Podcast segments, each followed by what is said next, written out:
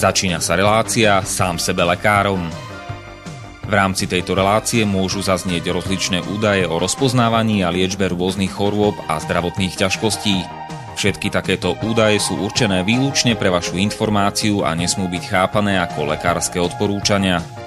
Ak máte akúkoľvek akútnu či chronickú chorobu alebo iné zdravotné ťažkosti, s ktorými si sami neviete dať rady, obráťte sa prosím na kvalifikovaného a skúseného odborníka, ktorý bude môcť individuálne určiť, v čom tieto choroby a ťažkosti spočívajú a ako by ich bolo možné odstrániť či vyliečiť.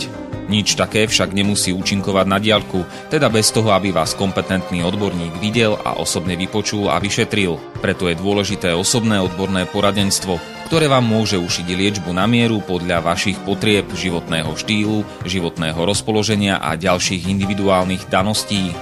Nie je však v silách ani moderátora, ani hostí tejto relácie predvídať všetky okolnosti, ktoré by mohli konkrétne vo vašom prípade nastať a vyčerpávajúcim spôsobom ich v rámci relácie popísať. Zároveň moderátor a hostia tejto relácie nemajú nejakú kontrolu nad tým, či budú ich slová presne zapamätané, správne pochopené a bezchybne uplatnené. Zároveň vôbec netušia, kto všetko túto reláciu bude počúvať, a teda nemajú nejakú možnosť individuálne podľa potreby zasiahnuť a diagnostiku či liečbu vhodne upraviť. Zároveň sa lekárska veda prudko vyvíja a každý týždeň sú zverejňované nové a nové vedecké štúdie, z ktorých niektoré prinášajú úplne zásadné nové poznatky, rozširujúce ľudské poznanie alebo vyvracajúce doteraz prevládajúce domienky. Zároveň je človek tvorom omylným a aj napriek všetkej poctivej, úprimnej a svedomitej snahe o plnosť, pravdivosť a bezchybnosť poskytovaných informácií sa môže pomýliť. Preto to všetko nie je mysliteľné, aby moderátor či hostia relácie Sám sebe lekárom na Slobodnom vysielači niesli akúkoľvek hmotnú či nehmotnú zodpovednosť za prípadné škody, ktoré si poslucháči môžu privodiť neúplným zapamätaním, nesprávnym výkladom či nevhodným uplatnením vo svojom živote tých údajov, čo v tejto relácii odznejú. Z toho však vôbec nevyplýva, že by sme si za svojimi slovami nestáli, ale len to, že keď nemáme právo osobným zásahom ovplyvniť diagnostiku či liečbu daného jednotlivca, logicky nesmie byť od nás požadovaná osobná zodpovednosť za to, čo nemôžeme nejako ovplyvniť. Počúvate Slobodný vysielač. Milé poslucháčky, vážení poslucháči, vítajte v ďalšej mimoriadnej relácii Sám sebe lekárom. Tentokrát na tému aktuálneho vývoja ohľadne legislatívy, teda zákonov, vyhlášok a tak ďalej okolo očkovania. Uplynulý týždeň bol dosť hustý v tom zmysle, že išlo do tuhého, pretože prebiehala a ešte chvíľu prebiehať bude zrejme posledná schôdza Národnej rady es er v tomto volebnom období, ktoré vlastne končí voľbami do Národnej rady Slovenskej republiky, ktoré budú dvadsiateho deviateho druhého, teda februára, února alebo ľutenia ku pána dvetisícdvadsať. No a zrejme najbližšie necelé tri mesiace už poslanci nebudú schvaľovať nové zákony, pripravovať a podobne, ale len vyvíjať nejakú predvolebnú činnosť, také tie kortešačky, jak sa hovorí, oblbovačky, guláš, vianočné večierky a všetko také ostatné. Ja som sa v rámci toho zúčastnil v stredu, to znamená štvrtého dvanásteho teda decembra, prosince alebo mrazenia roku pána dvetisícdevätnásť predvolebného stretnutia ká dé há, teda Kresťansko-demokratického hnutia, ktoré bolo zaujímavé hneď z niekoľkých dôvodov. V prvom rade na tomto stretnutí bol prítomný predseda Kresťansko-demokratického hnutia Alojz Hlina, ktorý však nie je v tom samotnom kresťansko-demokratickom hnutí nejak veľmi dlho. Je tam nejaké dva alebo tri roky, ak si dobre spomínam. Predtým mal svoju vlastnú stranu, a neviem, či ešte stále má, ale bol v Národnej rade Slovenskej republiky, myslím, že za hnutie Obyčajní ľudia a nezávislé osobnosti, teda skratka Oľano. A predtým už nevieme, ja sa jeho osobnou históriou až tak nezaoberám. Ale bolo to zaujímavé v tom zmysle, ako predseda ká dé há Alojz Hlina, alebo Lojzo, alebo Lojzík, ho môžeme prezývať, odpovedá na položené otázky. Ja som si aj nahral, je úplne celá časť toho predvolebného stretnutia, aj keď bol som vzadu v rohu, takže tá nahrávka bude asi príliš malo kvalitná na to, aby som mal odvahu ju pustiť na Slobodnom vysielači bez nejakého poriadneho odšumenia a zvýraznenia práve hlasu rečníka, a zvuková technika tam nebola kto vie aká, pravdepodobne žiadna, ak si dobre spomínam. Bolo to v hoteli BOSS s dvomi S, B O S S, ako šéf alebo nadriadený vedúci po anglicky. Hotel BOSS Žilina v reštaurácii, ktorá bola mimochodom dosť plná. Teda človek by to nečakal, kto v dnešnej dobe ešte ide na predvolebné stretnutie K D H, ale zrejme tí, čo to vymýšľali, tak vedeli ako na to. Slúbili totiž to ľuďom halušky zdarma, takže ľudia zrejme prišli na tie halušky zdarma. Vrátane mňa, nie že by som teda musel mať halušky zdarma od K D H, to zase nie. Ale chcel som vidieť naživo Alojza Hlinu a položiť mu pár otázok, ako na to bude reagovať. No a nebol som tam sám, kto kritické otázky kládol. Bola tam napríklad jedna pani, ktorá riešila, že kto vybavoval v rámci prístupových dohovorov Slovenska do Európskej únie podmienky, a to konkrétne teda aj podmienky, čo sa týka poľnohospodárstva, a že prečo vlastne slovenskí poľnohospodári majú výrazne nižšie dotácie, než majú napríklad francúzsky, britský, nemecký. A preto sú slovenskí poľnohospodári znevýhodnení veľmi výrazne voči tým západným, a preto Slovensko je, alebo slovenskí poľnohospodári nie sú konkurencieschopní. Nie, že by boli nešikovní alebo tak, ale to nastavenie systému dotácií poľnohospodárskych je v ich neprospech. No ale toto dojednával vtedajší, alebo možno neskorší, to už neviem presne, predseda K D H Figel. No a na to odpovedal Alojz Hlina takým štýlom, že nebuďme negatívni, dalo by sa všeličo, urobili sme veľa chýb a tak, ale tak poďme teraz pozitívne. Nie, že by priznal, áno, áno, bol to človek z K D H, áno, bol to Figel, áno, urobili sme chybu, mrzí nás to a tak ďalej. Nečakali sme, že to bude mať také hrozné dopady. Nie, nie, nie, nie, nič také nepriznal, ale povedal, že buďme pozitívni.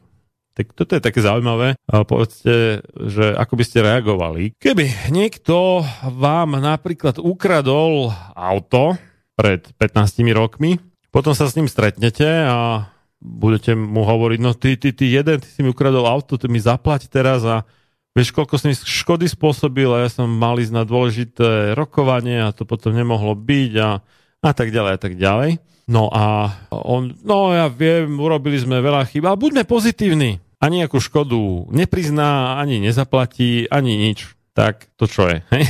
No a v rámci toho stretnutia mali byť zodpovedané otázky jednotlivých účastníkov, čo by teda tých pozvaných na tie halušky. No ale veľkú väčšinu času zabili tí politici, teda tí, čo sedeli za tým rečníckym stolom, alebo mohli by sme nazvať diskusným panelom, aj keď o diskusii to tam moc nebolo zrovna. No a títo tľachali v podstate, no, dalo by sa povedať, že aj z cesty, ale uh, každopádne zabíjali čas úplne zbytočnou vatou, ktorá nemala vôbec význam z hľadiska aktuálnej politickej situácie a nejakých východísk, riešení do budúcna. Bola to proste trápna vata, nič, nič hodnotné. A tým zabili veľkú časť času. No a potom samozrejme sa hovorilo, že no, už je veľa hodín, už to musíme ukončiť, a na tie najkritickejšie otázky nemohlo dôjsť potom. Ktoré teda myslím, chcel som položiť K D H kom otázku, že ako je v súlade s ich svedomím povinné používanie vakcín vyrobených pomocou bunkových kultúr pochádzajúcich z umelo potratených ľudských plodov, teda potenciálnych bábetiek.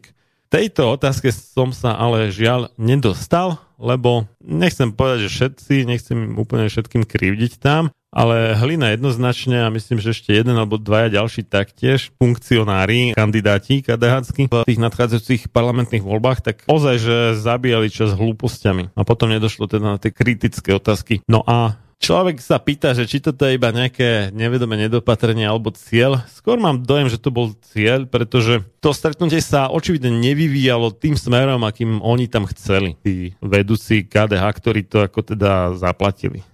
A to je tzv. Halušky zdarma, alebo samozrejme zdarma nie sú, sú zaplatené a čím sú zaplatené? V skutočnosti to ká dé há, keď prekročí tri percentá získaných hlasov voličov, a to ono aj prekročilo tie minulé voľby, aj keď sa tesne nedostalo do parlamentu, takže dostalo ká dé há celkom slušný balík peňazí zo štátneho rozpočtu. No a to znamená vlastne, že my všetci platíme tieto tzv. Halušky zdarma od ká dé há. No, tomu teda asi toľko. Možno ešte taká úsmevná príhoda. Alojz Hlina si všimol, že som oblečený v tričku Slobodného vysielača, tak mal takú úsmevnú poznámku na túto tému. A jeden môj kolega zo Slobodného vysielača, Michal Albert, ktorý moderuje reláciu Slobodný šport a predtým moderoval reláciu Literárna čajovňa, než prenechal moderovanie tejto relácie svojej priateľke Nicole Blankenship, ktorá teda tiež bola aj hosťom v relácii Sám sebe lekárom. Boli tam obaja, aj Nicole, aj Mišo. Tak Mišo sa spýtal Alojza Hlinu, že či už teda vie nás pamäť to desať rokov konečne, lebo bolo by dobré, aby ká dé há nestrácalo zbytočné body takýmito hlúpostiami v podstate, pretože ako správny kresťan a obzvlášť katolík správny, pokiaľ teda Hlina je, čo ja myslím, že nie je, ale dobre, by mal vedieť aj o polnoci odrecitovať desatoro.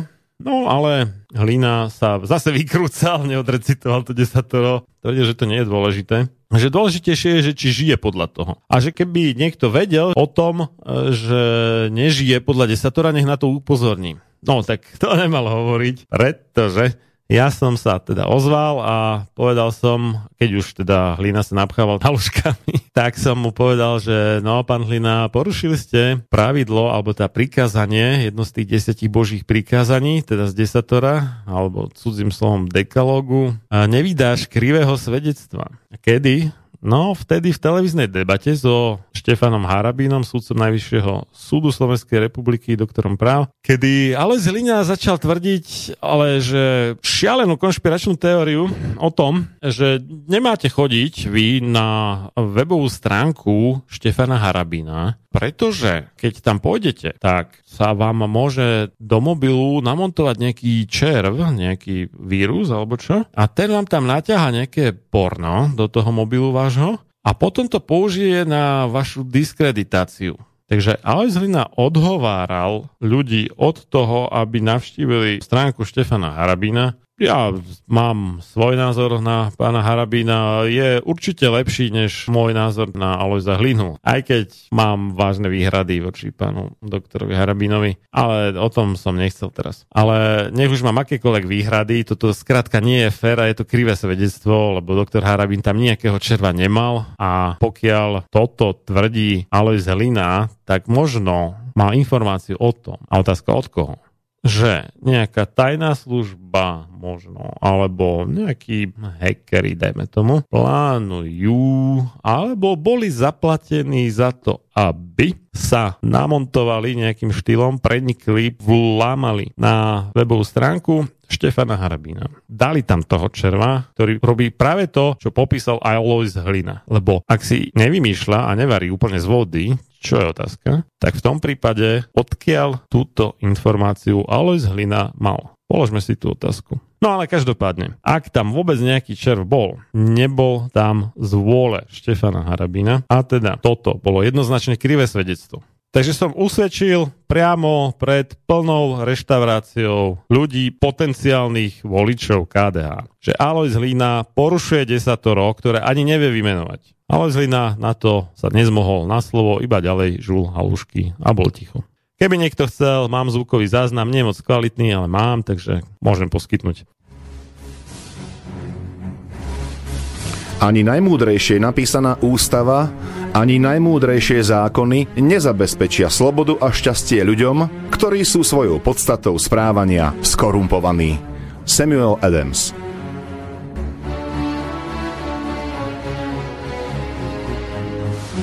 Počúvate Slobodný vysielač.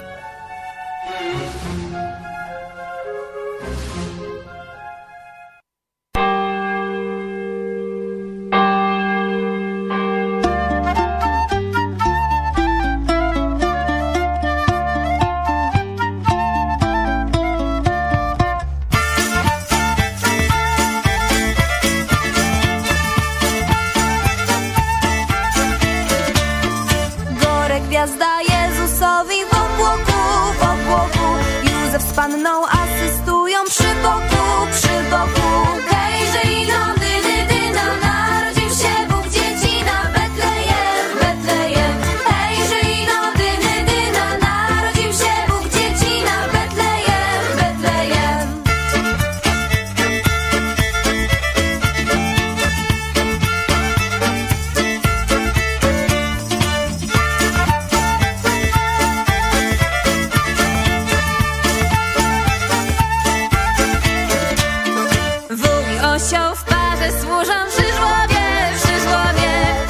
Buczą delikatnej o sobie, o sobie. Hej, Żylino, dy, dy, dy, nam narodził się Bóg dzieci na Betlejem, Betlejem. Hej, Żylino, dy, dy, dy, nam narodził się Bóg dzieci na Betlejem, Betlejem.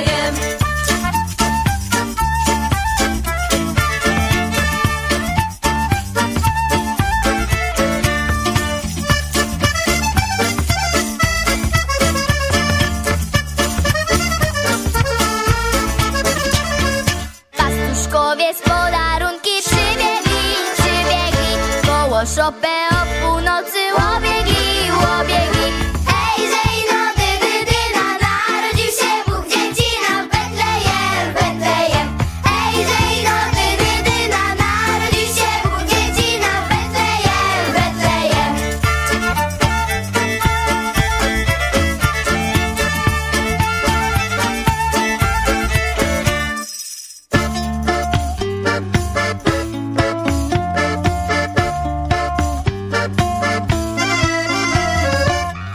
Pański sam ogłosił te dziwy, te dziwy, których oni nie słyszeli, jak żywi, jak żywi. Hej, Żylino, dyny, dyna, narodził się Bóg dzieci na Betlejem, Betlejem. Hej, Żylino, dyny, dyna, narodził się Bóg dzieci na Betlejem, Betlejem. Hej, Żylino, dyny, dyna, narodził się Bóg dzieci na Betlejem, Betlejem. Hej, Żylino, dyny, dyna, narodził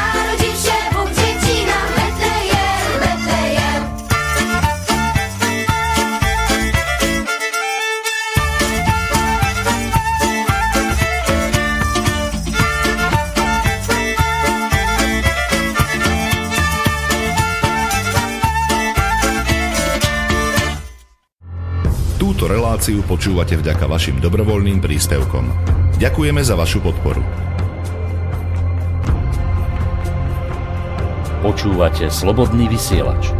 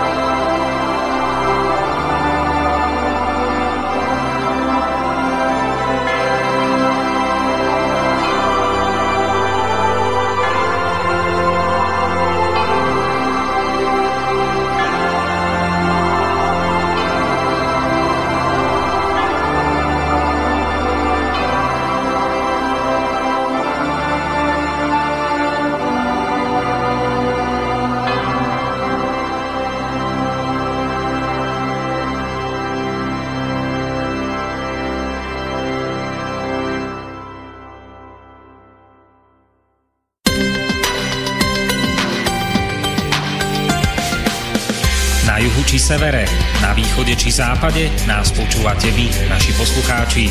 Slobodný vysielač, váš rodinný spoločník.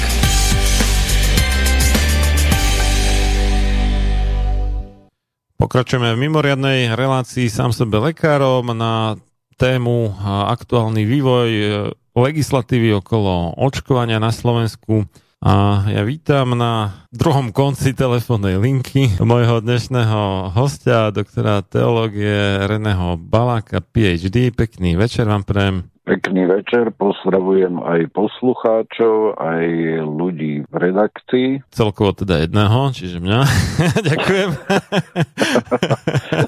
My sme to také tie dievčatá, alebo vlastne chlapci na všetko, dievčatá ešte nie sme, ešte nie sme trans. Takže... No, nie každý podlieha zvráteným moderným trendom. Niektorí zostávame aj pri zdravom rozume a rešpektujeme ľudskú prírodzenosť, ktorú sme dostali. Áno, áno. Niektorí ľudia prepadajú virtuálnej realite a myslia si, že keď sú vo virtuálnej realite Superman, tak sú aj v skutočnom živote, napriek tomu, že majú ženské pohlavie. Nám sa diali veci teda túto jeseň.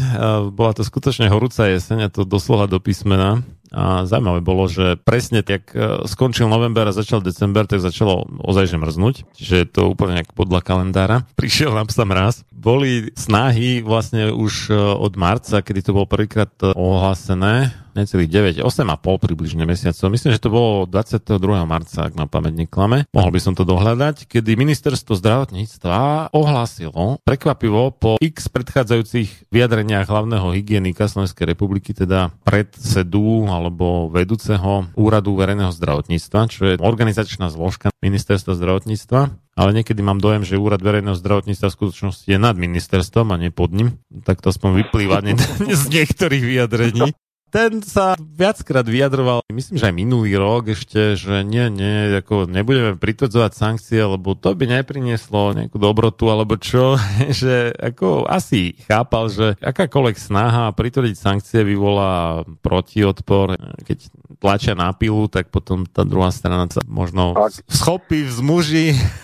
Akcia vyvoláva reakciu. Tak, tak, tak. A asi chápali, že toto moc neprospeje biznisu, pokiaľ vznikne nejaké silné hnutie odporu. No ale čuduj sa svete, my sme tomu ani nechceli veriť, že k tomu dojde práve z tohto dôvodu, ktorý oni sami uvádzali, že prečo nechcú sprísniť represie. Čuduj sa svete, s uh, novou ministerkou zdravotníctva, pomerne novou, teda nastúpila v roku dvetisícosemnásť, sa veci menili veľmi rýchlym spádom. Konkrétne začala s tým očkovaním proti ľudskému papilomovému vírusu, čo je podľa mňa úplne najspornejšie očkovanie zo všetkých očkovaní.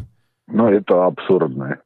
Pretože, a to vy budete vedieť lepšie než ja, t- tento vírus, ktorému sa pripisuje rakovina krčka maternice a ešte pár ďalších rakovín v intimnej oblasti a ešte teda v hrdle, krku a tak, čo ale súvisí taktiež teda s... No súvisí to hlavne orálnym sexom, že, dobre? Že toto očkovanie zrovna má veľmi negatívne následky. Vo svete sú zdokumentované tisíce prípadov, dokonca úmrtí, ale problém je to, že sa nejedná o chorobu, ktorá by sa prenášala nejakým veľmi nákazlivým spôsobom a sú v podstate dva základné spôsoby, ako sa prenáša. To je sexuálny styk. Po novom v ideologickej terminológii je to tzv. Nechránený sexuálny styk. No a z tohto dôvodu toto očkovanie z hľadiska potenciálneho šírenia nákazy je doslova absurdné. No a najhoršie na tom je to, že toto očkovanie sa chce nanútiť teda deťom a tínejdžerom. A v podstate vidiac tie negatívne následky vo svete, tu jasne možno konštatovať, že tu vonkoncom nejde o dobro a zdravie pacienta, najmä keď uvážime to chemické zloženie tej vakcíny, ale tu skutočne ide o obchodné záujmy. A preto tieto snahy ja vnímam vyslovene ako zneužitie zo strany ministerstva, zo strany aj Úradu verejného zdravotníctva, to je zneužite právomoci verejného činiteľa, pretože toto vonkoncom nie je z toho medicínskeho hľadiska, teda špecializačne už epidemiologického hľadiska vôbec odôvodniteľné. A ďalšou vecou, čo je zaujímavé, ja som veľmi dávno už čítal tie články vedeckých odborných časopisov o tejto problematike. Je zaražajúce na tom to, že tá vakcína obsahuje iba niekoľko kmeňov tohto vírusu a tie najnebezpečnejšie z toho lekárskeho hľadiska. Proti nim nejako tá vakcína už svojim samotným zložením vôbec akože nefunguje. Tak sa pýtam, v čiom záujme toto je? Toto očkovanie presadiť do očkovacieho no, toto, kalendára ako toto, povinné. Toto nefungovanie môžeme doslova potvrdiť úplne najtvrdšími možnými dôkazmi, aké existujú, a to sú príbalové letáky, čo sú diela samotných výrobcov vakcín. Konkrétne tá vakcína prvá, čo bola registrovaná v ú es á proti há pé vé, teda tam zvaná Gardasil, u nás sa predávala ako Silgard, bola proti štyrom kmeňom. Naschvál hovorím bola, lebo už sa nevyrába, už sa vyrába jej novšia verzia iba, teda Gardasil deväť, ktorý je proti deviatim kmeňom há pé vé. No a tam v zložení vakcíny v príbalovom letáku, alebo teda presnejšie súhranie charakteristických vlastností lieku sa volá po slovensky ten dokument, po anglicky to Summary of Product Characteristics, skratka es pé cé, tá sa používa aj v slovenčine, tá anglická skratka. Takže v tom es pé céčku je u starého Gardasilu, alebo teda Silgardu u nás uvedené, že koľko, aké množstvo antigénu, teda tých nejakých povrchových zlúčenín z povrchu alebo obalu toho vírusu je v tej vakcíne. No a toto množstvo antigénu je v novej verzii Gardasil deväť u každého z tých štyroch pôvodných kmeňov zvýšené. To znamená jednu jednoduchú vec, že výrobca si uvedomil, že tá stará vakcína je príliš málo účinná, inak by nemal nejaký dôvod na zvyšovanie množstva antigenu v tej novej verzii. Áno. Čiže je to nepriamo priznanie neúčinnosti toho, čo bolo propagované, ako bola taká kampaň v angličtine, že one less girl, že o jedno dievča menej, ktoré umrie na rakovinu krčka maternice, aby sme Áno. sa rozumeli. To bola vyslovene, že fear mongering, jak sa hovorí po anglicky, teda nejaké strašenie alebo vyvolávanie hysterie, strachu a tak. A v tej kampani vystupovali také dievčatá, ktoré akože tak hrdo hlásili, že I am the one less girl. Hej, že ja som to jedno ďalšie dievča, ktoré nezomrie na rakovinu krčka maternice, lebo je zaočkované proti nej. Náš veľký vakcí baron, profesor sociálnej práce a doktor medicíny Svetozar Dlholudský, kandidát vied, sa vyjadril na stránke sprievodca očkovaním bodka es ká, ktorá mimochodom je sponzorovaná Pfizerom, síce nie výrobcom vakcíny proti há pé vé, ale výrobcom iných vakcín. Tam vyhlásil, že čo je lepšie, horský bicykel alebo sto percent ochrana pred rakovinou krčka maternice na celý život. To vážne? Áno, stále sa to dá dohľadať, ak chcete, tak vám to nájdem a pošlem vám odkaz do mesaža. Tak to je vysoká úroveň profesorov u nás na Slovensku. No. Tak ale ja by som osobne bral ako mountain biker, by som bral horský bicykel. Ja tiež, ja tiež. o, o čom to malo byť? Akože, že čo je lepšie, ako že nezomrieť, alebo dostať horský bicykel? No tak, tak to bolo položené, lenže ono to samozrejme bolo klamstvo, ako čo sa týka tej účinnosti vakcíny proti há pé vé. No, takže, aby sme to zhrnuli, vakcíny proti há pé vé na jednej strane jednak neriešia všetky tie potenciálne rakoviny, lebo to há pé vé, treba ešte dodať, že to nie je úplne sto percent isté, či stačí há pé vé na vznik rakoviny, skôr to vyzerá, že tam musia byť ďalšie faktory, takže há pé vé je iba jeden z nich. Povedzme, že ten najčastejšie prítomný, ale asi bez ďalších faktorov by rakovina nevznikla. Čo znamená, že pokiaľ ľubovoľný iný z tých ďalších faktorov dáme veľmi blízko nule alebo úplne na nulu, tak môžeme zabudnúť na há pé vé a je nám há pé vé úplne ukradnutý. Pretože rizikové faktory sa násobia a násobenie nulov je nula vždy. Takže účinnosť je slabá a aj keby bola sto percent, je iba proti buď dvom, alebo štyrom, alebo deviatim kmeňom há pé vé, podľa toho, ktorá vakcína, z celkovo naposledy, čo som videl, ale tu už je nejaký rok, dva, myslím, čo som to hľadal, tak bolo nejakých stosedemdesiat čosi známych kmeňov há pé vé. No, a to je ten paradox. No, takže aj keby účinnosť proti tým vybraným kmeňom vo vakcíne bola sto percent, tak účinnosť celkovo voči všetkým kmeňom há pé vé je smiešne nízka. Keďže tie protilátky sú kmeňovo špecifické, čiže platia na ten konkrétny kmeň, ale nie na iné.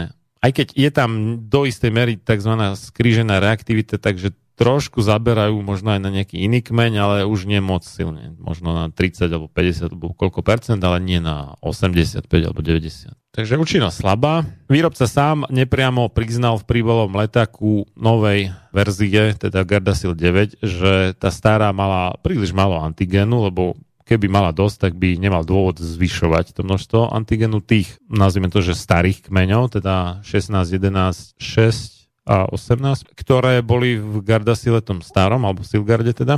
No tam bol šesť, jedenásť, šestnásť a osemnásť. Hej, to, to, dobre som povedal, len v inom poradí. Mm-hmm. Áno, šesť, jedenásť, šestnásť, osemnásť. No. Takže oni sú zvýšené. Mohol by som aj prečítať presne o koľko. Niektoré boli dvakrát a niektoré boli o polovicu, myslím, zvýšené množstva tých antigenov. Účinnosť je slabá a čo je zaujímavé, že po, myslím, že po vakcínach proti chrípke, ktoré sa ale používajú oveľa častejšie, takže to nie je úplne fair porovnanie. Vakcíny proti há pé vé majú v americkom systéme na hlásenie nežiaducich udalostí po očkovaní, VAERS, je to skrátka, Vaccine Adverse Event Reporting System, tak majú vysoko najviac nežiaducich účinkov alebo udalostí po očkovaní hlásených.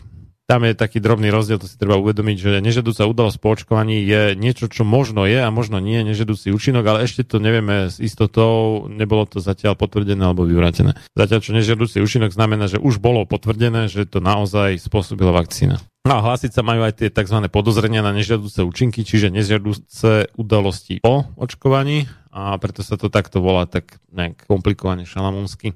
Je to skrátka veľmi nebezpečná vakcína. Číslo jedna alebo dva medzi uh, registrovanými vakcínami v ú es á, čo sa týka častosti, ale aj závažnosti nežiaducich účinkov. V tom VAERS figuruje, myslím, vyše tristo, ak nie už dokonca vyše štyristo úmrtí hlásených po očkovaní touto vakcínou. To máme len Spojené štáty. Áno, to sú len Spojené štáty americké. A len malý zlomok skutočného počtu, oni to odhadujú podľa toho, aký veľký optimista to je, od jedno percento do desať percent. Ale tých desať percent tomu skoro nikto neverí. Skôr tak možno jedno, dve, tri možno percentá skutočného počtu nežiaducich účinkov, takže to si treba ešte vynásobiť. sto až tridsaťtri možno podľa toho, koľko percent. Či jeden, dva alebo tri. Takže keď sa to takto zráta, a v ú es á je pomerne vysoká navštevovanosť tzv. Cytologických vyšetrení.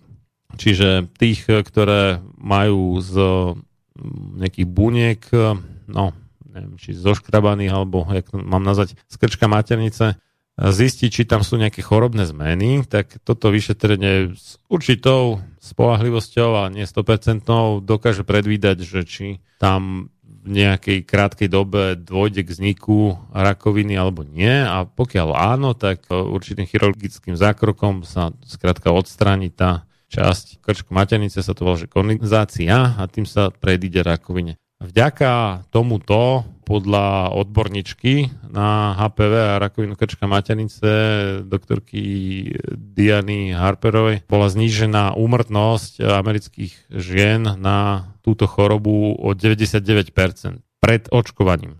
Čiže je tu očkovanie, ale je tu alternatívny spôsob prevencie, teda tie vyšetrenia plus v prípade pozitívneho vyšetrenia, čo neznamená, že to je dobré vyšetrenie, ale to znamená, že tam bol nález. Z hľadiska vnímania tej dievčiny alebo ženy, to je negatívny výsledok, ale odborne sa hovorí pozitívny, čiže našla sa tá chorobná zmena, ktorú sa tam to vyšetrenie snažilo nájsť.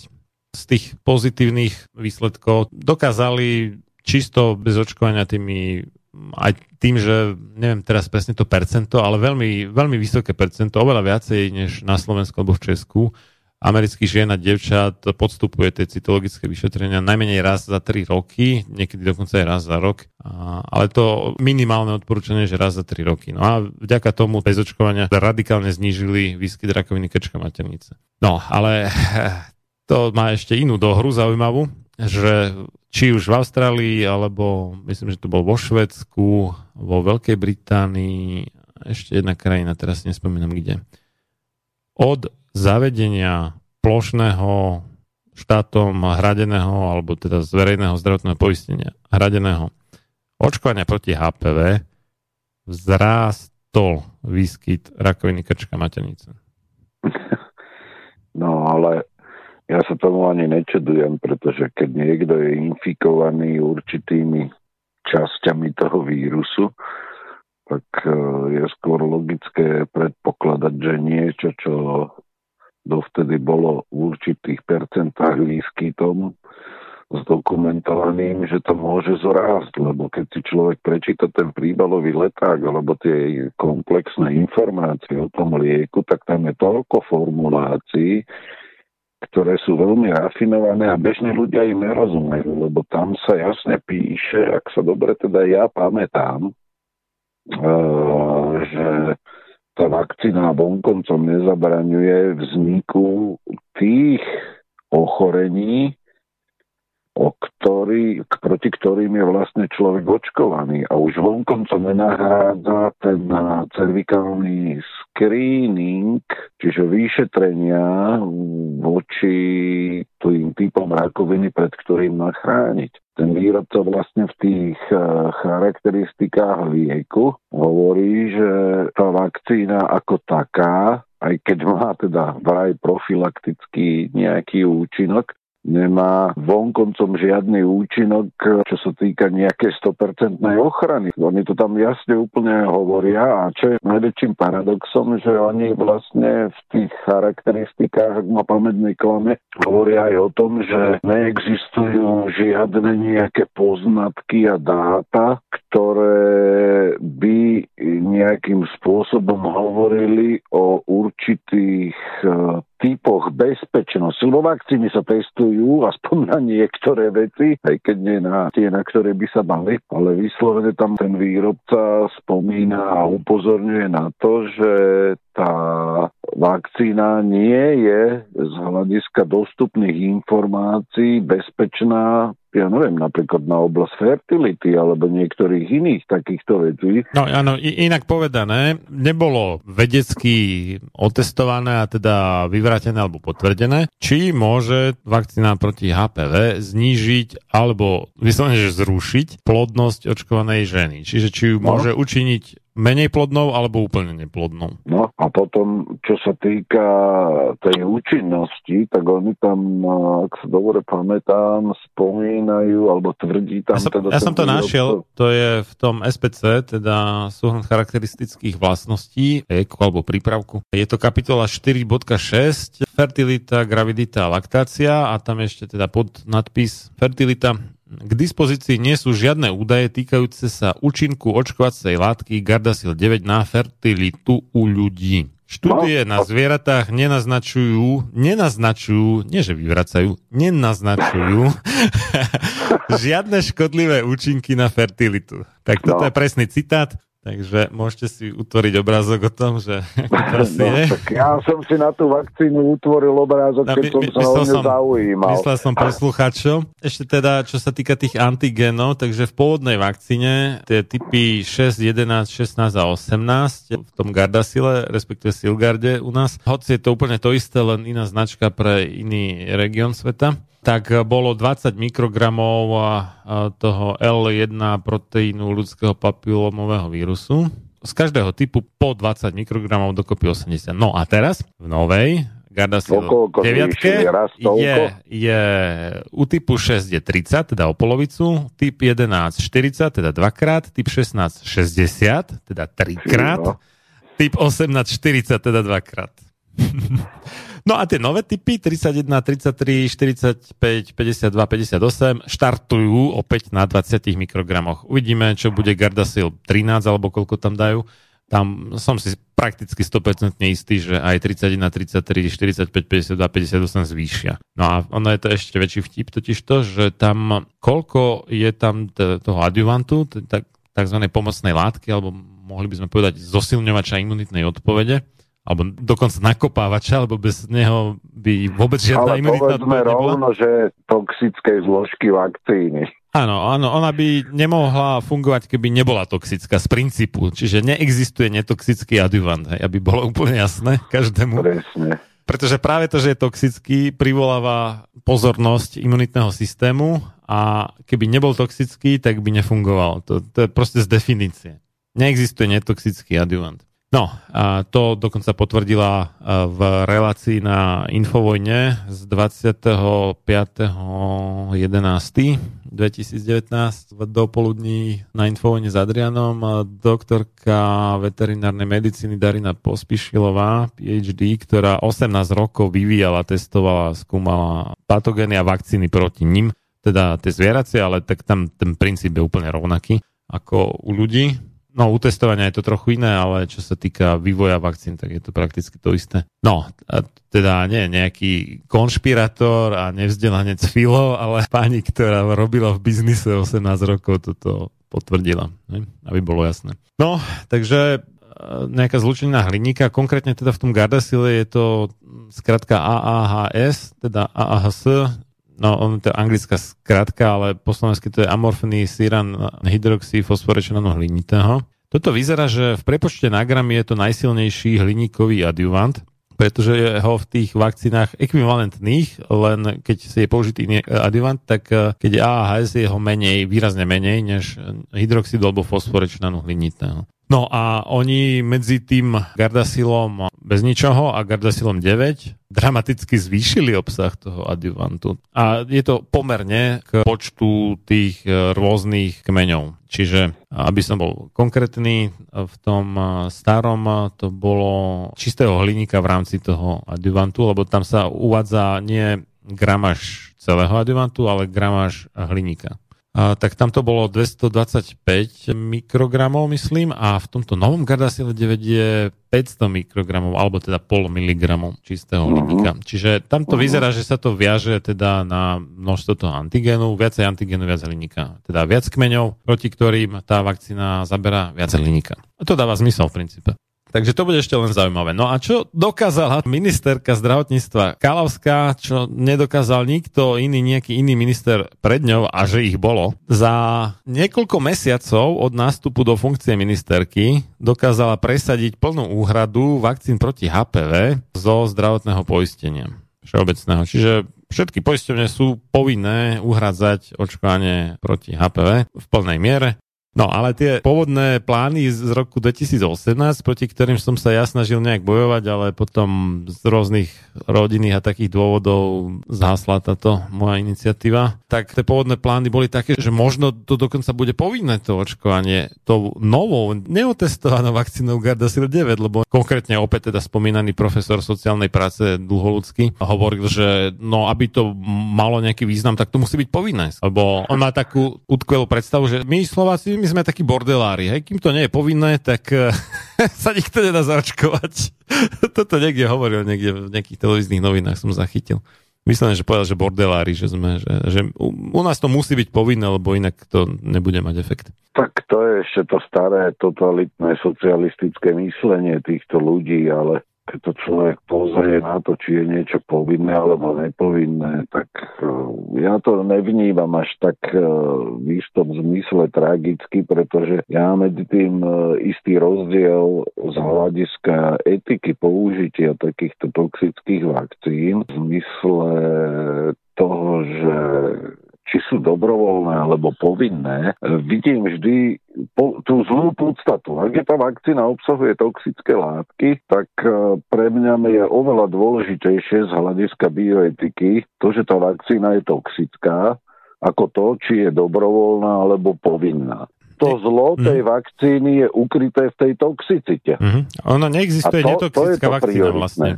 Že no. Keď rozdelíme vakcíny na živé a neživé, tak živé vakcíny vždy obsahujú nejaký ten živý vírus, hoci povedzme, že oslabený, ale teda funkčný a schopný napadať ľudské bunky a množiť sa v nich.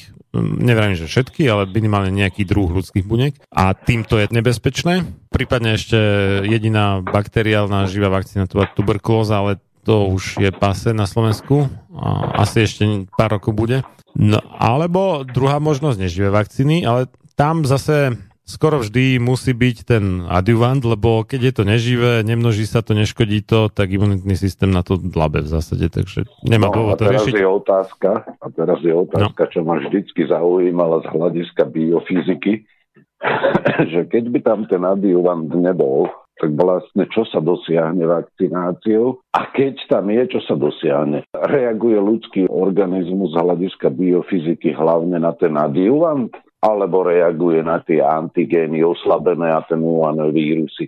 No tam ide, na, na to vám odpoviem. Reagoval by aj na ten samotný antigén, ale musel by ho tam byť násobne viacej. No, a... však toto. A to je drahé, lebo však ten antigen je tá účinná látka tam a tá je najdrahšia vlastne z celej vakcíny. Adjuvant to je pomerne lacná záležitosť. A, a tu sa dostávame vlastne aj v tej etickej podstate veci. Že dostaneme do organizmu človeka neurotoxické látky, ktoré by sa tam inak nedostali a sú to látky, ktoré by sa v prírode v podstate ani v istom zmysle nevyskytovali v tom našom prírodzenom prostredí, v ktorom sa pohybuje ľudský organizmus a dostaneme ich do organizmu, čo samo o sebe ja vnímam ako zločin proti ľudskosti. A na druhej strane máme tu nejaké vírusy, proti ktorým chceme očkovať. A konkrétne táto vakcína, jej účinnosť je samotným výrobcom v tých dokumentoch, ktoré sa týkajú toho lieku, tak spochybnená, lebo to, čo tam oni v tej dokumentácii a v tých štúdiách vlastne píšu, tak to sú také formulácie. Ja neviem, ak sa dobre pamätám, predpokladá sa, nie je to síce celkom isté, neochráni, nezabráni, nie sú známe tieto údaje, ano, ano. nie sú k dispozícii a podobne. Tak sa potom človek logicky pýta, aspoň teda logicky uvažujúci človek, no na čo je taká vakcinácia, keď je tam toľko nejasností, ktoré tými úžasnými ekvilibristickými formuláciami samotný výrobca deklaruje a laik, bežný človek tomu vôbec nerozumie, tak potom na čo nám je takáto vakcína? Na čo nám je takáto vakcína, ktorá je jednak drahá a na druhej strane je plná toxických látok a reakcie v nežiaducich účinkoch, no ja som to síce neporovnával, ale pýtam sa, ako ďaleko je to od tých nežiaducich reakcií, ktoré spôsobovalo očkovanie proti tuberkulóze. A zdá sa mi, že to teda nemá priaznivé výsledky. Všetky živé vakcíny môžu v princípe u nejakej časti očkovaných spôsobiť práve tú chorobu, pred ktorou majú chrániť.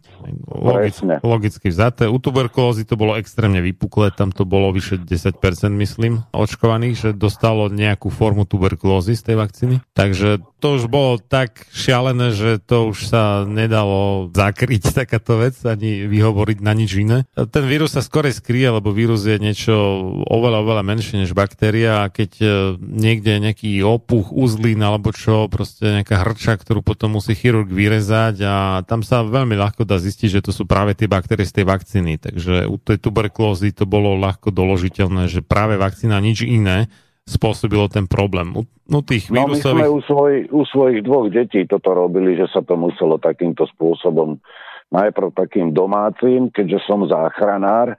A keď sa to zhoršilo a boli tam aj také zápalové procesy, ktoré už nevyzerali ani na z vizuálneho hľadiska príjemne, tak sme museli navštíviť lekára, no, ktorý to teda riešil chirurgicky. No, no ale tak to, toto...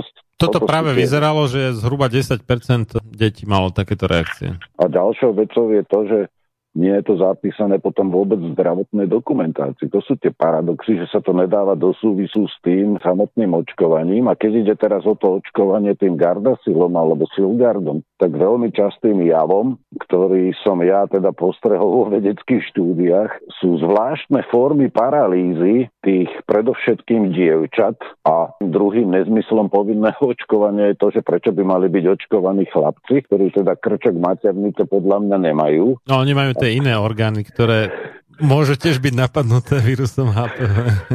údajne. No, údajne. No.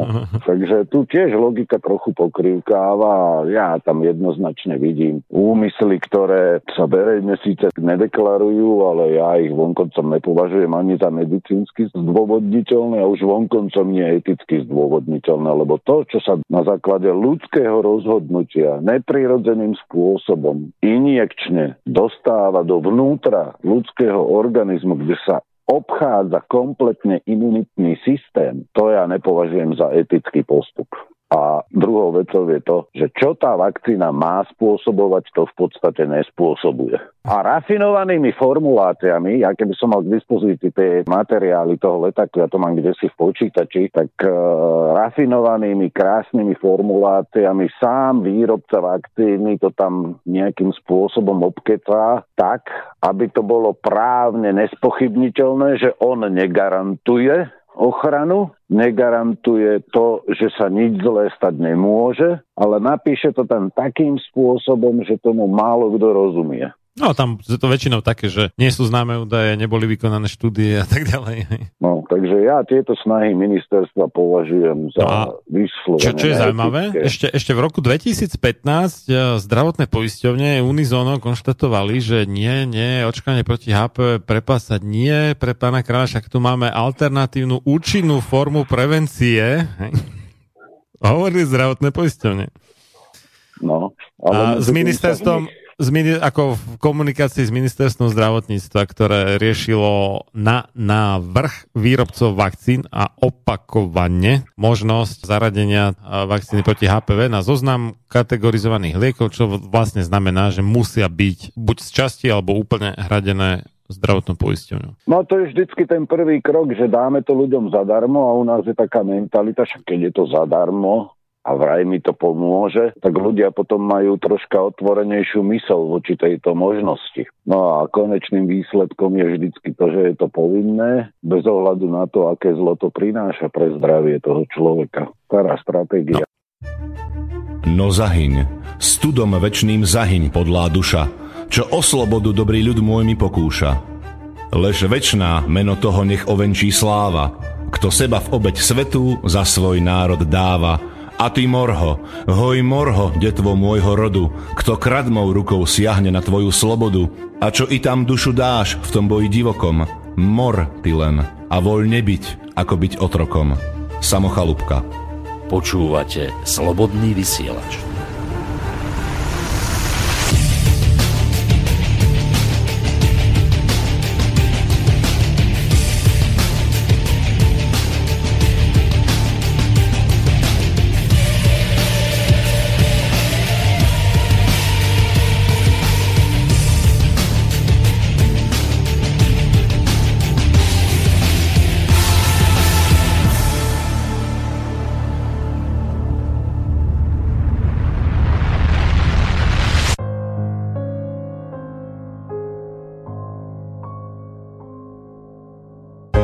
Páni, počúvate rádio es há vé, dnes je krásny slnečný deň, no čas beží rýchlo a neúprosne a čoskoro sú tu Vianoce. Máte nakúpené? Máte už darčeky? Máte vysmažené? Máte umyté okná? Tak rýchlo do toho, aby ste boli ready. Čoskoro sú Vianoce a treba cvičiť koledy, kapor sa nám nehoce, no Boh vie to kedy, Boh vie to kedy. Robím papierový sneh, koláčov mám plný plech. Spievaj s nami Slovák Čech, predvianočný predpríbeh. Ozdobujem stromček a dávam podeň darček a teším sa jak z komína. Merry Christmas, ha, ha, ha. Kupuj, všade sú akcie a všetky zimné kolekcie. Dnes kúpiš za polovicu bundu, šál aj rukavicu. Čo skoro sú Vianoce a treba cvičiť koledy. Kapor sa nám nehoce, no Boh vie dokedy, Boh vie dokedy. Vždy chcem zo pár kil zhodiť, aby som zime mohla byť vychystaná na parádu, jesť vyblednutú čokoládu. Zdravím, milý Mikuláši, ja mám toho na rováši. Povedz, či mi niečo dáš, alebo zas len tak voláš. Ako každé Vianoce, minulé či budúce, prídu zas ten istý deň, neskresu tancujme na jeseň. Čo skoro sú Vianoce, už vieme všetky koledy. Stromček sa nám vydoce, konečne sme ready, konečne sme ready. Čo skoro sú Vianoce, už vieme všetky koledy. Stromček sa nám vydoce, konečne sme ready, konečne sme ready.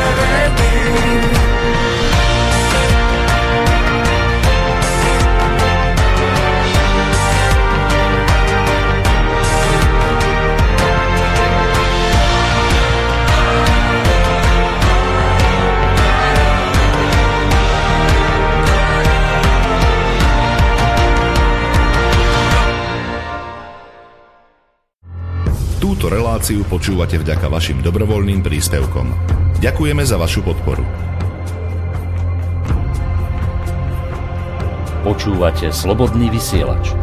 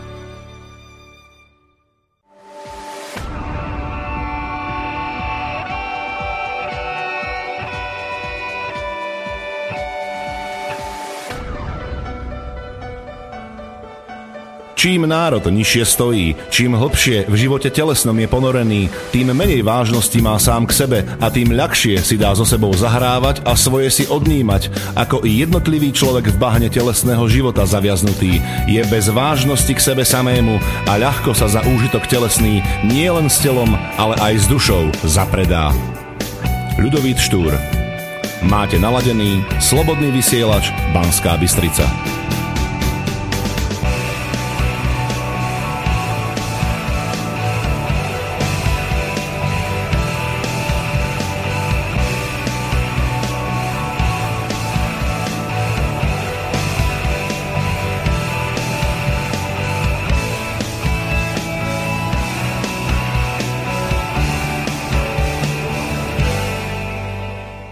Máme na linke Alexandru Pavlovskú z petičného výboru petície proti novele zákona. Návrhu novely a, zákona. Návrhu dokonca, tak, tak, tak, tak. dvetisícsedem. Ktorý mal za účel okrem mnohých iných vecí sprísniť sankcie pre teda neočkujúcich rodičov, respektíve ich detí. Čiže to mal byť o nepríjmaní neočkovaných detí do predškolských zariadení. No a my sme mali vlastne v uplynulý týždeň vo štvrtok, teda piateho decembra dvetisícdevätnásť bolo o jedenásť nula šesť v Národnej rade Slovenskej republiky záverečné hlasovanie o novele tohto zákona, teda tristopäťdesiatpäť lomeno dvetisícsedem zbierky zákonov o ochrane, podpore a rozvoji verejného zdravia.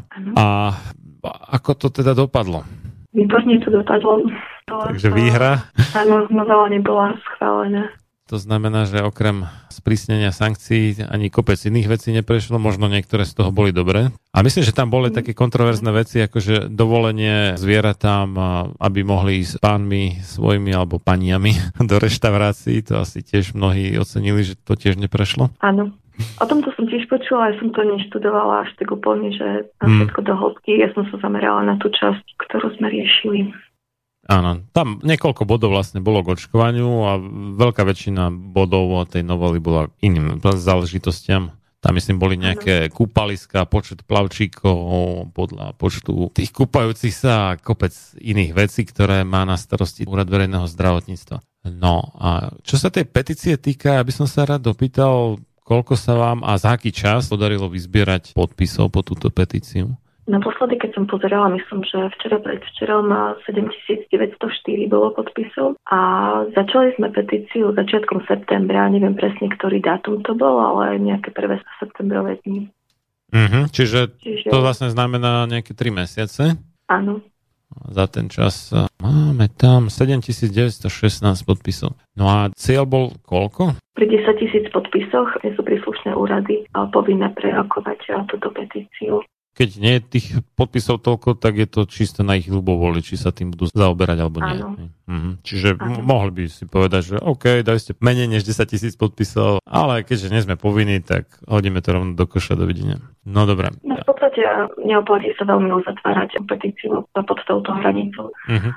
My sme veľmi nepočítali, alebo teda nemali sme až také veľké oči, že by to naozaj neprešlo. Uh-huh. Takže sa veľmi tešíme. My sme počítali s tým, že ak by to prešlo, takže budeme v tom zbieraní podpisov pokračovať ďalej a že ju naozaj potom, ak bude cez desaťtisíc, takže ju odostáme. Uh-huh. Ale ja som to teda našiel na stránke petície bodka com a chcel by som sa opýtať, to číslo to sú iba tie tzv.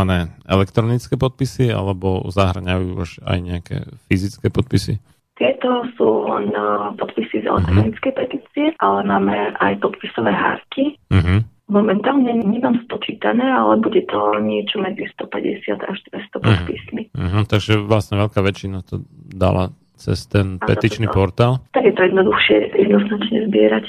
No a keby ste teda vyzbierali tých desaťtisíc podpisov, tak čo by ste s tým robili? Uzavreli by sme petíciu, vytlačili by sme všetky elektronické petície, podpisy a rozhlasovali by sme ich na príslušné miesta. Adresovali sme to vláde, Národnej rade a Ministerstvu zdravotníctva.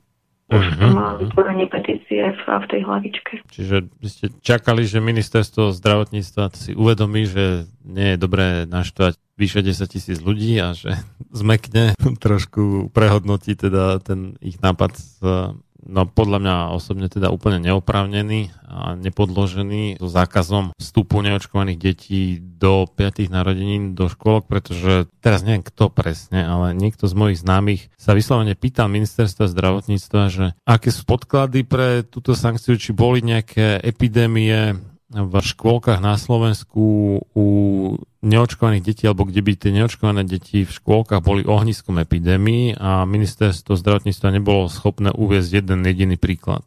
No to sa pýtalo veľmi veľa rodičov, ja som bola medzi nimi, v rámci infožiadosti som tiež žiadala tieto informácie, ale presne tak nemajú k tomu žiadne údaje, ale kamarátka ešte takisto posiela infožiadosť a jej vyslovene napísali, že posledná epidémia osýpok, teda tá, čo skončila v lete tohto roka, takže pri tejto epidémii vlastne, že sa vyskytla mimo oblasti, kde sú škôlky. Mimo oblasti, kde sú škôlky, čiže... Áno. Tam ako v tej oblasti, kde sa vyskytla, tak to bolo mimo škôlky. Že škôlky s tým nemali nič dočinenia a tým pádom riešiť aktuálne epidémie alebo epidémie povedzme z ostatných desiatich rokov osýpok na Slovensku tým, že no, to je otázka, či naozaj, ale akože tým, že kvázi znížime možnosť ich výskytu v škôlkach, tak to nedáva zmysel, lebo v škôlkach sa aj tak nevyskytovali. Presne tak. Tak to je absurdista na kvadrát toto. Ja by som sa ešte vrátila vlastne k tej petícii. Uh, jeden z ďalších významov tejto petície bolo to, že kedykoľvek sme komunikovali s poslancami alebo kompetentnými úradmi, mohli sme sa odvolať na počet signatárov a teda bol celkom vysoký hneď od začiatku petície. Áno, čiže to nie je vymysel nejakých štyroch, piatich biomatiek teda, hej? Asi tak. Takto v petícii sú podpísaní aj lekári, ano, vedeckí pracovníci. Dokonca aj tá spomínaná pani vakcinologička, ty si to nepočula síce, ale v rozhovore s doktorom Balákom som ju spomínal, ktorá dosť otvorene hovorila v relácii dopoludne na Infovojne s Adrianom dvadsiateho piateho novembra dvetisícdevätnásť. No to som vtedy tuším trošku počúvala. No, a, tak a, aj táto podpísala, čiže dokonca aj vakcinológovia podpísali tú petíciu proti sprísneniu reštrikcií, čo je ozaj zaujímavé. Takže vlastne účelom bolo aj ako keby získanie takého možno väčšieho rešpektu zo strany Ministerstva zdravotníctva. Určite. Mhm. A to sa poda- a podarilo. A verejnosti a, mm. a text sme sa snažili napísať taktiež tak, aby bol podložený, aby poukázal na všetky chyby, ktoré tam sú a aby aj nezainteresovaní alebo vôbec tá širšia verejnosť, aby sa vedela v tejto celom. Ja myslím, že to nie je možné, lebo tých chyb v systéme plošného povinného očkovania na Slovensku je toľko, že nejaký smrteľník na tejto zemi nedokáže popísať všetky. Už no, vôbec nie. V rámci tej petície a teda nelogickosti a nepodloženosti práve tejto novely, alebo teda tej časti v paragrafe dvadsaťštyri, kde sa spomína mm-hmm. nepríjmanie neočkovaných detí do predškolských zariadení. Mm-hmm. Áno, ja by som povedal, že vlastne to je paragraf dvadsaťštyri zákona tristopäťdesiatpäť lomeno dvetisícsedem zbierky zákonov, tam sa pojednáva o tom, že na zápis do škôlky je potrebné predložiť potvrdenie od ošetrujúceho lekára, teda detského lekára, teda pediatra, obvodného, že dieťa je zdravotne spôsobilé tak ďalej. A toto potvrdenie má obsahovať údaj o povinnom očkovaní. Toto tam je už, myslím, od roku dvetisícsedem táto formulácia a ľudia si kladli otázku, že prečo? Však škôlka s tým nemá nič, škôlke ten údaj zbytočný, na čo tam ten údaj je? Ale vidíme to teraz, že je to taká predpríprava na nejaké iné, ešte silnejšie opatrenie a že je to na druhej strane taká možnosť, ako diskriminovať alebo ako uľahčiť diskrimináciu, pokiaľ tá škôlka bude vedieť, že to dieťa je alebo nie je očkované. A ja som zažil už od viacerých rodičov ešte skorej, než vôbec napadlo ministerku Kalavskú riešiť takúto novelu, a oveľa skorej, roky predtým, že niektoré škôlky odmietali prijímať neočkované deti. Napriek tomu, že to je v rozpore so zákonom, bolo a doteraz je a ešte aj minimálne pol roka bude v rozpore so zákonom, keďže najbližšieho pol roka nesmú tú istú tému otvoriť v Národnej rade. Je to tak, že? No, presne tak. Takže v zásade to znamená, že sme vyhrali bitku, ale nie vojnu, ale teda na pol roka máme pokoj. Toto v tom paragrafe dvadsaťštyri, myslím, že odsek sedem to bolo, zákona tristopäťdesiatpäť lomeno dvetisícsedem, tak... Myslím, že šestka to bola odsek, ale um, boli to vlastne šestka a sedmička, ale neviem presne. Sedmička bolo to, že musí obsahovať údaj o povinnom očkovaní, to potvrdenie. No, no, no, no. No, takže ono to bolo zbytočné. Zaujímavé je, že doteraz niektoré škôlky nemajú takú kolónku na prihláške do škôlky na toto, hoci to platí už od roku dvetisícsedem. Ale oni tak postupne to tam pridávali, jednotlivé škôlky, nevedeli o tom. A ľudia, alebo teda rodičia sa rozčulovali, že prečo ten ich pediatér tam na to potvrdenie o zdravotnom stave píše o očkovaní, keď tam žiadna taká kolónka nie je, tak akože prečo to tam píše, to ako nejaká pomsta alebo čo? No nie, on je to povinný tam písať podľa toho zákona. Ale je to nezmyselné v princípe, lebo školka s tým vôbec nič neurobí, nikto iný. Ale jediný skutočný účel, ktorý by dával zmysel, je ako keby príprava na možnú diskrimináciu v budúcnosti. No, mne ešte napadlo, že možno mysleli aj na to, že v prípade epidémie nejaké dodržiavanie karantény alebo odporúčanie tým neočkovaným deťom. To by nešlo, Saška, to by nešlo kvôli tomu, že tam bol iba na prihláške do škôlky, ako náhle to dieťa už bolo prijaté do škôlky, tak sa ten údaj neaktualizoval. Uh-huh, aha. Čiže to dieťa mohlo byť doočkované dodatočne po prijatí do škôlky, ale to už nikoho nezaujímalo. Takže toto by som si dovolil vylúčiť ako túto možnosť.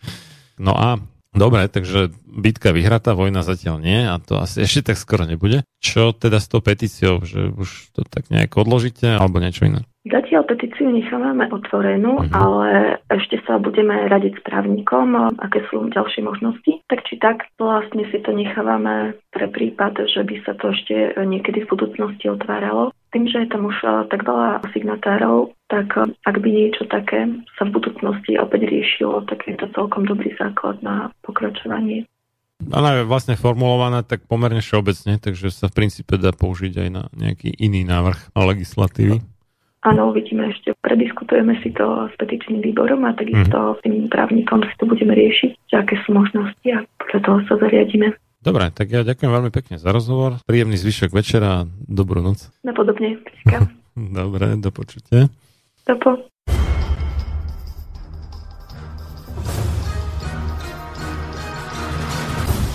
Preto nech neprejde jediný deň bez toho, aby ste vy, Slovania a synovia týchto kmeňov, nevykonali jediný dobrý skutok pre svoj kmeň.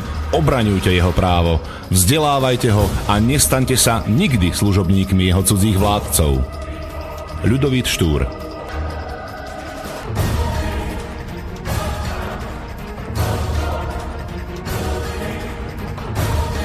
Počúvate Slobodný vysielač.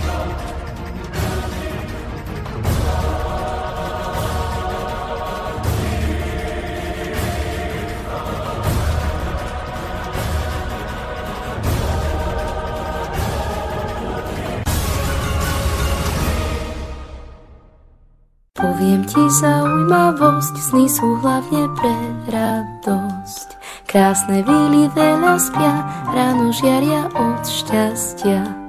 Privítať ťa budeš host, noc má vlastnú usadlosť. Duše sa tam objavia, keď ich tela ponavia.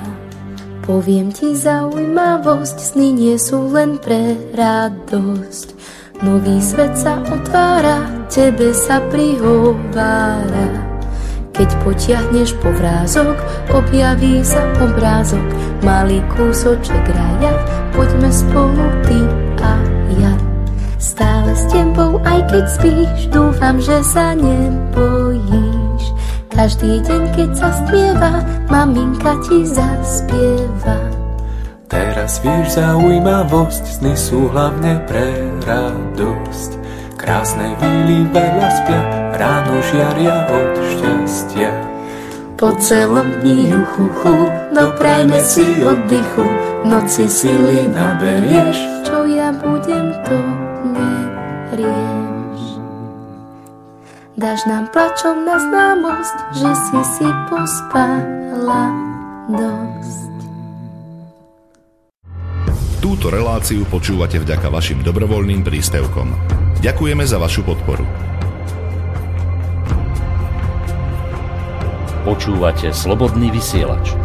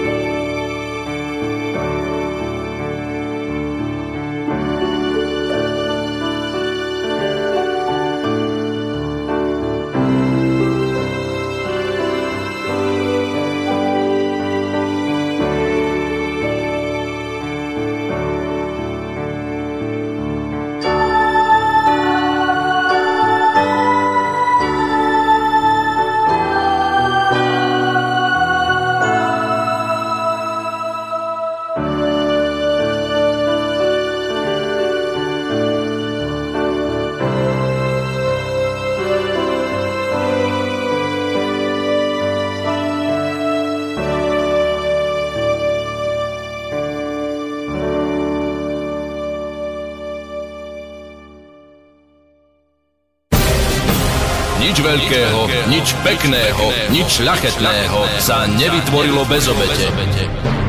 Len slaboch sa k obetiam naučiť nemôže, ale duša vznešená horí po nich, lebo práve v obetiach svoju silu, svoje panstvo, duch ukazuje. Ľudovít Štúr. Počúvate Slobodný vysielač.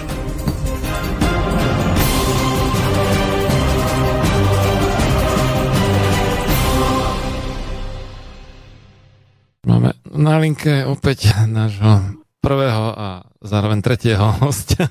My sme ale teda ešte neuzavreli to HPVčko a čo tá naša ministerka už čoskoro dúfam bývala. Ona vlastne včera... Či... Zvážuje, zvážuje demisiu. No. Nie, nie, nie, ona ju dokonca podala tú demisiu, ale premiér Pellegrini ju neprijal.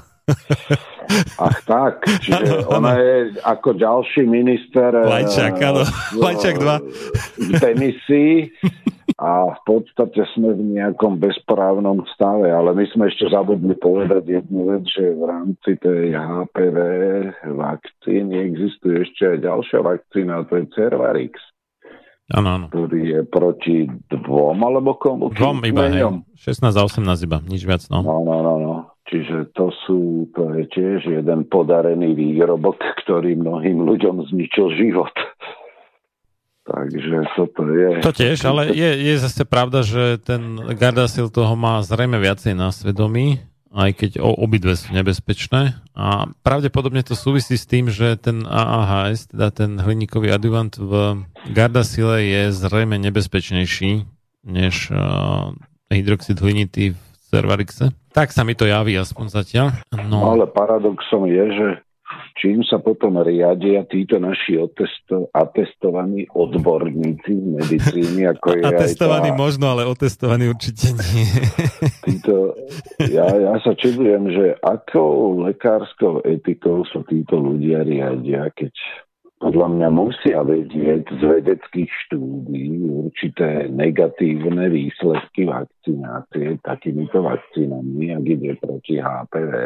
A napriek tomu to presadzujú, tak sa teda pýtam, odkedy je dobro pacienta najvyšším zákonom v zmysle toho, že dobro pacienta sa vlastne nerovná dobro finančnej skupiny alebo farmaceutického priemyslu. Viete, mne to to pripomína Hlavu dvadsaťdva, ako to ste čítal, predpokladám, ten román. No, áno, poznáme, poznáme. No, ako z obdobia druhej svetovej vojny a tam to bolo, jak sa to bolo teraz tá firma, čo tam oni prevádzkovali v rámci armády. A teraz nespomeniem, jak to nazývali, ale že čo je dobré pre firmu, to je dobré pre všetkých. Tam mali také heslo. Áno, áno, áno, áno.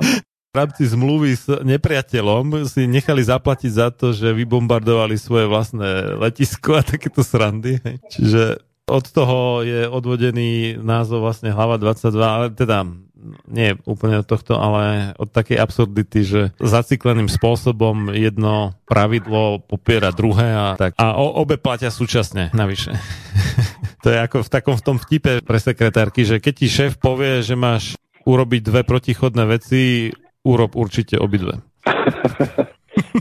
A to je paradox, že to dobro pacienta už nie je najvyšším zákonom, ale dobro farmaceutického priemyslu, čiže jeho zisk je najvyšším zákonom, pretože táto vakcína, či ide o jednu, o tú druhú, tak ako tie účinky sú katastrofálne. Ja sa teda pýtam, prečo títo vzdelaní lekári, ako je aj povedzme teda ministerka Kalavská, ktorá je v demisii, ako minister Lajčák, prečo oni toto presadzujú takýmto spôsobom?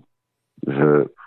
No, podľa mňa oni to vzdelanie viac menej predstierajú. Ja som mal nedávno hm, hostia, on je teda vzdelaním inžinier-architekt, ale jeho reálne vzdelanie siaha ďaleko, ďaleko za oblasť architektúry. Tak on má také názvoslovie, že bude niekto kompetentný formálne, to znamená, že má na niečo papier, ale reálne o tom nemusí vôbec nič vedieť. Alebo je kompetentný činne, alebo činne kompetentný, to znamená, že naozaj tomu rozumie a je tvorivý v tej oblasti, lebo nemôže byť tvorivý, keď tomu nerozumie. Alebo teda Môže, ale viac menej len deštruktívne. Ale pozitívne tvorivý musí tomu rozumieť, aby to dokázal nejak zužitkovať umne, rozumne a tak. No a ideálne by bolo, keby tam bol sto percent prienik, to znamená, že všetci tí formálne kompetentní boli zároveň činne kompetentnými, no ale realita je náhodne vzdialená takejto ideálnej situácii.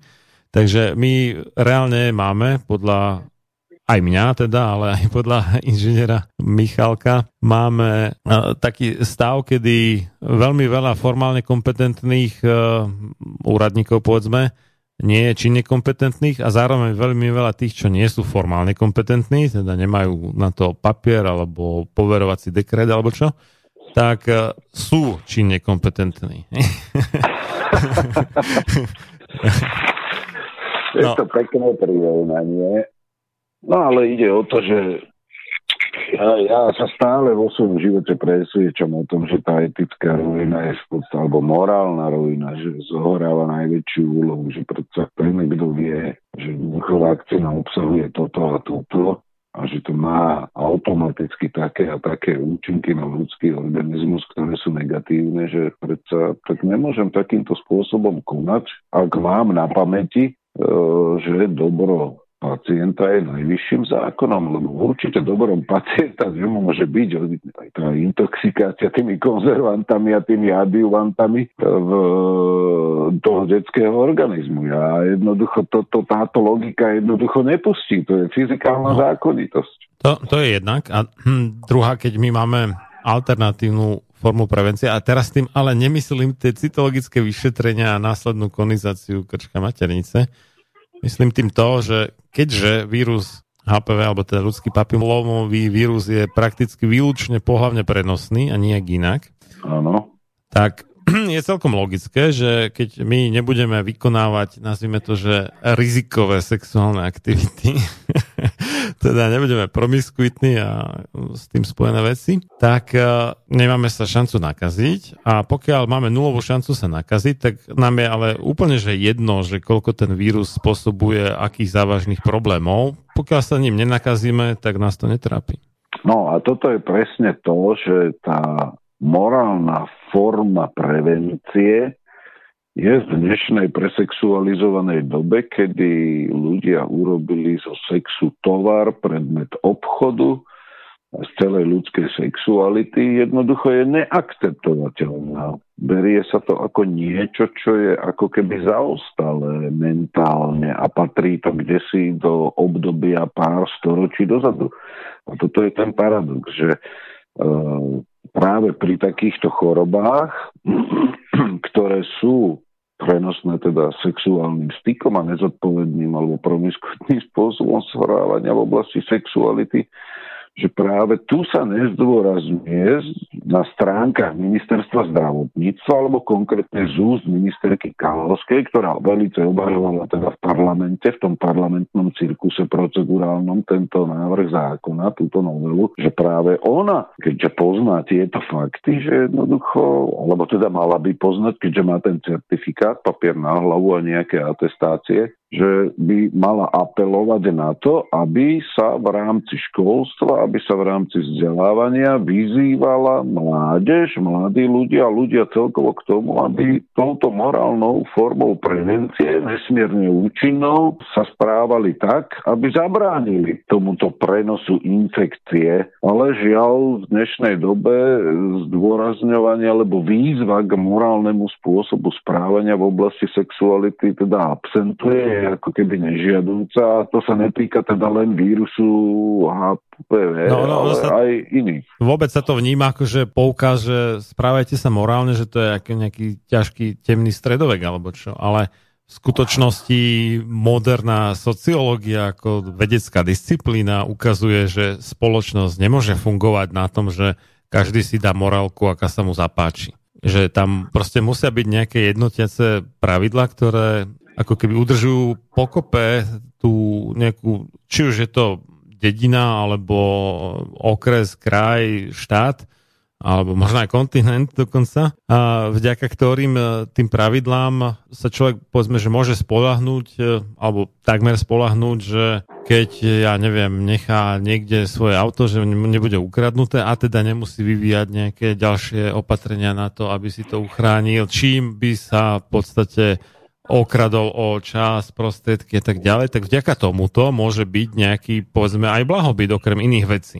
A my, keď nebudeme morálni, tak prídeme vlastne o ten blahobyt, ktorý paradoxne mnohých ľudí, hlavne teda tých mladších, ktorí sa už do ňoho narodili a začali ho brať ako samozrejmosť, tak im nedochádza, že on je vlastne produktom tej vyššej morálky. A ako náhle tú vyššiu morálku my pustíme k vode, tak sa dostaneme naspäť na úroveň nejakého afrického Bantustanu. No tým, že sme odmietli určité principiálne, morálne, nejaké orientačné body, tak sme sa to potom pokúsili nahradiť tým pozitívnym právom, čiže legislatívou, a tú legislatívu tvoria ľudia, ktorí majú svoje úzke záujmy, a keď sa pozrieme teda na oblasť povinného očkovania alebo toho, čo sa predvádza v parlamente ohľadne tej novely. Takže každý, kto má nejaký vplyv, sa snaží presadiť taký zákon, z ktorého bude mať profit. A tam už teda v rámci zákona alebo legislatívy tej právnej roviny už nejde o morálnu rovinu. Tá už je úplne odsunutá na okraj záujmu. A potom máme také výsledky, že sú tu neustále pokusy čoraz cynickejším spôsobom prenasledovať tých, ktorí sa chcú riadiť tým heslom jednak dobro pacienta najvyšším zákonom a zároveň tí, ktorí sa chcú riadiť slobodným a zodpovedným prístupom k zdraviu svojich vlastných detí. No a tu už narážame potom na fašistické tendencie štátu, ktorý chce určovať, čo je dobro a zlo v oblasti zdravia, čo je dobrom pre tieto naše deti a čo vraj sme povinní urobiť v rámci zabezpečenia tohto dobra. Toto sú všetko také tendencie, ktoré, keď som ja sledoval to, čo sa dialo v parlamente aj v rámci toho, aké iniciatívy vyvinuli tí členovia a tej petície, tak jednoznačne je možné vidieť, že kto stojí na akých ideologických pozíciách v rámci tých politických strán, ktoré sú momentálne zastúpené v parlamente. A vidím tu určitý paradox, že e, politické subjekty, ktoré sa snažia bojovať za čo najväčšiu mieru slobody a zodpovednosti, napríklad rodičov v oblasti očkovania, tak títo ľudia sú paradoxne označovaní tými hodnotiacimi adjektívami ako fašisti, hoci práve fašistická ideológia absolutizuje štát, ktorý určuje všetko, aj to, čo je dobré a zlé v oblasti, povedzme, aj zdravia. A to sú tie paradoxy, že tí, ktorí označujú zástancov slobody a zodpovednosti a rodičovských práv fašistami, oni sami potom stoja na tých pozíciách fašistických, keď idú totalitne určovať a cynicky postihovať alebo penalizovať tých rodičov, ktorí sa chcú rozhodovať slobodne a zodpovedne, opierajúc sa o svoje prírodzené rodičovské práva, ktoré majú práve preto, že sú rodičmi. A toto je ten paradox dnešnej doby, že v tej parlamentnej debate tí, ktorí seba sa ich nazývajú demokratmi, majú vyslovene totalitné fašistické tendencie nanúcovať ľuďom a donúcovať ľudí k určitému konaniu pod hrozbou čoraz cynickejších sankcií. A to sme vraj v demokratickom právnom štáte. Tak sa teda pýtam, čím sa odlišuje tento stav, ktorý sa snažia niektorí presadiť, povedzme, cez... Nechcem sa dotknúť teda ministerky Kalavskej, ale ona v tej svojej vášnivej obhajobe plnej lží a polopravd vyslovene bola použitá určitými nejakými inými skupinami v úzadí ako užitočný idiot. A to teda hovorím s úctou v zmysle toho, že vieme, kto použil ten termín užitoční idioti. Lenin, teda Oľano. Áno, áno, áno. No a A pritom ona je ešte k tomu aj žena, aj je lekárka, s takou obrovskou vervou sa snažila presadiť a ospravedlniť a zdôvodniť túto novelu, že mne bolo v istom zmysle až ľúto, lebo ja keď som teda sledoval či už live, alebo potom jej prejavy a obhajobu a tú parlamentnú diskusiu, no mne bolo ľúto, pretože Neviem, či to robila z vlastného úprimného vedeckého presvedčenia. No, podľa mňa je ona dobrá herečka. Ja si myslím, že toto nebolo, lebo tam bolo toľko faktických chýb a pozitívne viem, že jej niekto preposielal moju kritiku, normálne akože na adresu ministerka zavináč health dot go dot es ká alebo teda health dot go dot es ká. To máte na mysli ten rozbor toho jej prejavu? Áno, áno, ten môj dvojhodinový rozbor toho jej prejavu, takže tú informáciu dostala a napriek tomu to úplne ignorovala a z toho ja si dovolujem vyvodiť, že vie o tom, že tam hovorila nepravdu a ide si ďalej stále v tej istej linii, takže nie je to sto percent isté, ale považujem za vysoko pravdepodobné, že vie, že klame. No a niekto by z toho uzavrel taký, taký nejaký výsledok alebo logickú úvahu, že je to za tridsať strieborných. Ťažko no. povedať. Možno áno, možno nie, ale čo vieme určite, tak uh, jej manžel, profesor už áno. dokonca nedávno už vymenovaný Kiskom, myslím, za profesora Erich Kalavský, profesor múdr Erich Kalavský, PhD. Pracoval päť rokov pre firmu Pfizer, jedna z najväčších, ak nie úplne najväčšia farmaceutických firiem na svete. Z toho dva roky pre divíziu vakcín. No a robil tam ešte kúsok po nástupe svojej manželky na ministerstvo zdravotníctva. A potom teda po vlne kritiky prešiel niekam inam. No a teraz uh, hádajte, kde pôsobí. Pôsobí Ale. ako vedúci oddelenia klinického skúšania liekov na štátnom ústave pre kontrolu liečiv. Tak, Cap záhradníkom, konflikt. Ako totálne kocúrkovo. Konflikt záujmov ako hrom. No, presne tak. Ale takto sa rozmiestňujú, takto ano. sa rozmiestňujú titulované figurky zo strany farmaceutického priemyslu do štátnych štruktúr a štátnych úradov, ktoré a... sa týkajú zdravotníctva. To je stará stratégia, M- ktorá je prevzatá zo Spojených mm. štátov. Môže niekto veriť tomu, že on nijak nevplýva na svoju manželku, čo sa týka liekovej politiky, lebo však jeho manželka bola práve v sekcii liekovej politiky ministerstva zdravotníctva. Skúsme si položiť otázku, ako veľmi je to pravdepodobné, že absolútne nijak nevplýval na ňu. Keď sú manželia. Ale ako je tu jasné personálne prepojenie, pracovnoprávne vzťahy, prepojenie s farmaceutickým biznisom, takže človek, ktorý dostáva určitý plat do určitých inštitúcií a zamestnávateľov, preto nebude sa stávať proti vlastným zamestnávateľom. No to je logické. A to sa týka aj jedného, aj druhého, pretože títo ľudia podľa toho, čo vieme o Kalavskej, tak ona sa zaoberala nejakými očkovaniami, kde si mimo Slovenska niekde. No, hovorila, že očkovala minimálne desať ľudí denne proti tropickým chorobám, alebo takéto veci. No, alebo desiatky ľudí denne, tak, tak to dokonca no, povedala. No, čo ako, že fajn, ale uh, moje dieťa ešte, keď malo možno dva roky, ako vedelo vypínať, zapínať uh, svetlo, ale nemalo absolútne nejakého poňatia o elektrónoch, o elektrine ako takej, o vodičoch, nevodičoch, polovodičoch, absolútne nič, že? Ale vedelo vypnúť, zapnúť svetlo. Kalavská rovnako tak môže vedieť bodnúť vakcínu do svalu intramuskulárne, hlboko, alebo subkutane, teda pod kožu. To môže Aha. vedieť, ale to neznamená, že tomu rozumie, pretože ako to funguje. Čo toto je za smiešný argument? Že no, presne, keď presne. ona očkuje desiatky ľudí denne, to vôbec neznamená, že ona chápe, ako sa vyrábajú tie vakcíny, ako fungujú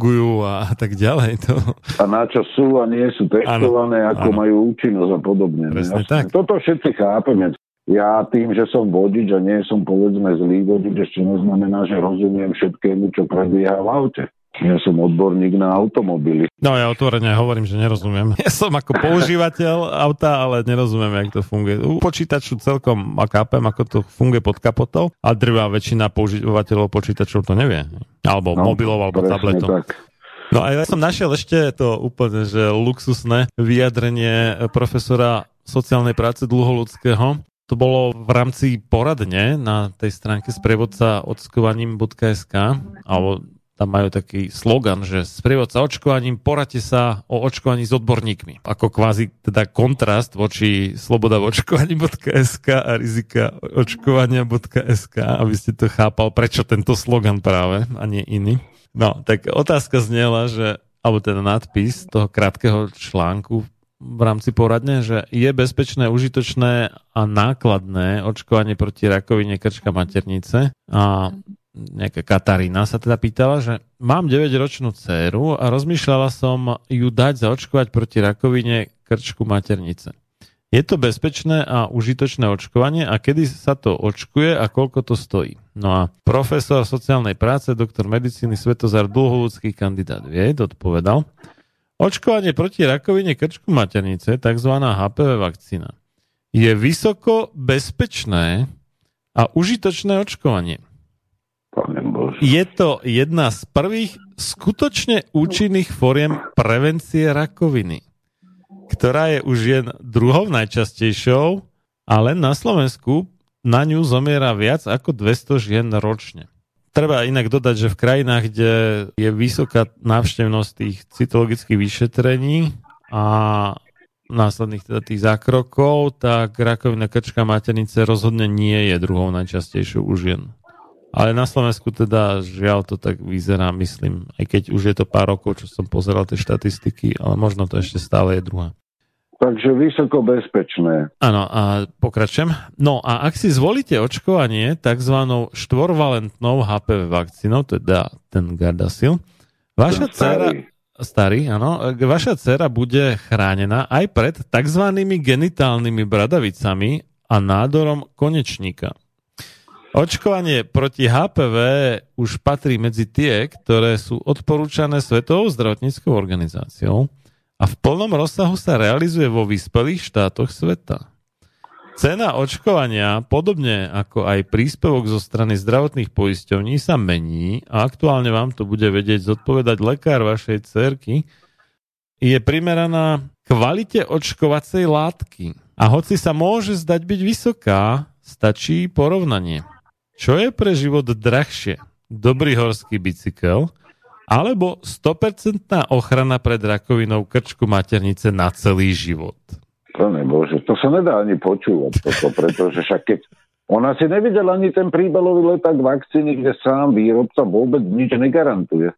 No to je jednak, a v podstate on hovorí, ten výrobca teda, že to pokrýva zhruba sedemdesiat percent potenciálnych nádorov krčka maternice, keďže sú tam iba dva tie vysokorizikové kmene há pé vé, ktoré spôsobujú, alebo možno sa podieľajú nejak na vzniku rakoviny, zatiaľ čo tie zvyšné dva z tých štyroch tie sa nijak nepodieľajú na rakovine akýkoľvek a teda sú nízkorizikové. Akorát tie bradavice môžu byť nepríjemné a trvá to nejaký čas, kým sa ich človek zbaví, ale nie je to niečo, čo by ohrozovalo život. No a od prvého prvého dvetisícdevätnásť je plne hradené očkovanie tým Cervarixom. Treba dodať, že vakcíny proti há pé vé sú najdrahšie zo všetkých vakcín, ktoré sú dostupné na Slovensku. No, že keď chce človek zaplatiť veľké zdravotné problémy, treba za to patrične ohodnotiť tú vakcínu určitou výškou sumy. No a to zavedenie tohto očkovania, tam sú teda tri dávky, tak áno, v skutočnosti áno. viac než zdvojnásobí náklady na plošné očkovanie na Slovensku. Takže ta, tak drahá vakcína to je, aby sme sa rozumeli. No a tu už sme jasne ďaleko, praďaleko od toho zákona. Dobro pacienta je najvyšším zákonom, ale dostali sme sa už úplne jasne k dolu farmaceutických koncernov, ktoré vyrábajú vakcíny, tak to je náš najnovší zákon, to je to najvyššie dobro. A to je katastrofa. Ja tomu hovorím už úplne kolaps zdravotníctva, keď sa všetko takýmto spôsobom presúva, že legislatíva sa neustále mení práve smerom k tomu, aby profitovali na obchode s týmito vakcínami výrobcovia a vôbec sa nebralo do úvahy to, čo je dobrom tých detí, dievčat v pubertálnom alebo dokonca až v predpubertálnom veku. Ja mám ešte pár ďalších hodov, čo sa týka Kalavskej a napomáhaniu z jej strany výrobcom vakcín, tak neviem teraz, či to je úplne pravda, ale určite viem, že to hovorila na tlačovej konferencii tridsiateho októbra dvetisícdevätnásť, že myslím, že od prvého decembra, teda už niekoľko dní je podľa nových pravidiel, ktoré ona presadila, že už musia, doteraz iba mohli a aj to častokrát robili, ale od začiatku tohto mesiaca už musia všetky zdravotné poisťovne hradiť všetkým záujemcom očkovanie proti chrípke. Doteraz častokrát to aj tak hradili všetkým, ale nemuseli. Teraz to už musia. Ďalej vlastne prešla, ignorujúc pripomienky verejnosti, novela aj tej očkovacej vyhlášky päťstoosemdesiatpäť lomeno dvetisícosem zbierky zákonov, ktorej doplnili nové, nie plošne povinné, to znie, ale nejaké podmienenie povinné pre, povedzme, nejaké profesie alebo tak, očkovania. Čo opäť znamená, že budú musieť zdravotné poistenie platiť viacej za vakcíny než doteraz a teda keď to bude akože zdarma, tak sa samozrejme očakáva vyššia spotreba, vyšší predaj a vyššie zisky výrobcov vakcín, logicky. Áno, áno, ten psychologický účinok, ktorý som spomínal, že keď je niečo zadarmo, tak ľudia sú otvorenejší použiť daný farmaceutický produkt. No a o tom je zdravotné poistenie, ktoré vo veľkej väčšine prípadov prepláca neefektívne a predražené spôsoby a neprepláca efektívne a lacné spôsoby. Presne tak, presne tak. A problémom je to, že je povinné zo zákona toto zdravotné poistenie, áno. Čiže každý, či chce alebo nechce, financuje či už neetické vakcíny, alebo aj tieto najnovšie, ktoré sú zaradené do plne hradených vakcín. Čiže platí výpalné farmaceutickému priemyslu, to je tak stručne zhrnuté, hej. Povinné výpalné celého národa, celého štátu v podstate pre farmaceutický priemysel. A hneď si to môžeme dať do súvisu s inou skutočnosťou, ktorá tu je dlhoročne prítomná. Výrobca neberie na seba žiadnu zodpovednosť za nežiaduce účinky vakcinácie. Aha. To je paradox. Povinne musíme zo svojho zdravotného poistenia na plne hradené vakcíny prispieť zo svojho zárobku, ale keď sa niečo stane, výrobca nemusí niesť žiadnu zodpovednosť a tú finančnú zodpovednosť vo forme odškodnenia, to sa má predovšetkým na mysli, tak tu chcem ešte podotknúť, že ani tie financie človeku neprinavrátia častokrát nenapraviteľné poškodenie zdravia, ale môžu len kompenzovať zvýšené alebo veľmi vysoké náklady na liečbu alebo utlmenie tých negatívnych následkov, ktoré prináša toto poškodenie zdravia týmito vakcínami. A toto niekto považuje za demokratické, toto niekto považuje z hľadiska tzv. Lekárskej etiky za normálne a považuje to za dobro pacienta. Tak mne z hľadiska logiky sa už rozum načisto zastavil. To je tragédia našej doby toto. Ono... Toto nie je ale nič nové.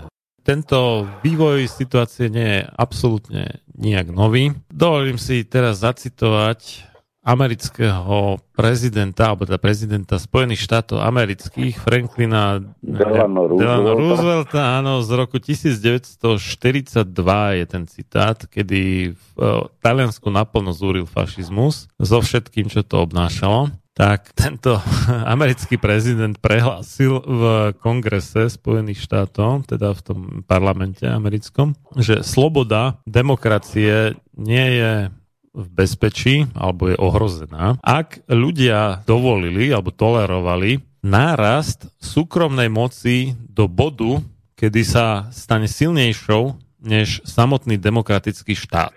Toto je podstatou fašizmu. Áno. Vlastníctvo vlády jednotlivcom alebo skupinou alebo akoukoľvek mocnou súkromnou silou. Toto to je, je ten, podstata tam, fašizmu. Toto je ten korporatívny fašizmus, ale to, najvyššia forma fašizmu bola v tom Taliansku áno. taká, že štát, štát samotný ako inštitúcia, ako entita, sám seba považoval za najvyššiu duchovnú, spirituálnu, morálnu, mocenskú, vzdelávaciu, kultúrnu autoritu, nad ktorou už nie je nikto. To je tá najhroznejšia podstata fašizmu. Inak povedané, štát sa prehlásil sám seba za Boha. Presne tak, ľudovo povedané, toto je veľmi výstižné. A to je ten paradox, že táto absolutizovaná moc štátu je niečo, čo v dnešnej dobe u nás na Slovensku paradoxne ako magnet priťahuje práve tých liberálov, tých liberálnych politikov, ktorí sú paradoxne naklonení tomu, aj to hlasovanie v parlamente vlastne ukázalo, ak išlo o tú novelu, ktorú predložila Kalavská, že kto vlastne inklinuje k takýmto totalitným a absolutizujúcim tendenciám zbožstvenia toho štátu. A to je ten paradox, že tí, ktorí sa označujú za demokratov, za liberálne zmýšľajúcich ľudí, sú fascinovaní týmto zabsolutizovaným totalitným štátom, pričom to je úplne koherentné s tou ideológiou fašizmu. A to je ten paradox, že v mene slobody ničia slobodu rodičov, ktorí chcú uchrániť deti pred intoxikáciou, ktorá je zákonom nariadená. A jediným profitujúcim subjektom je farmaceutický priemysel.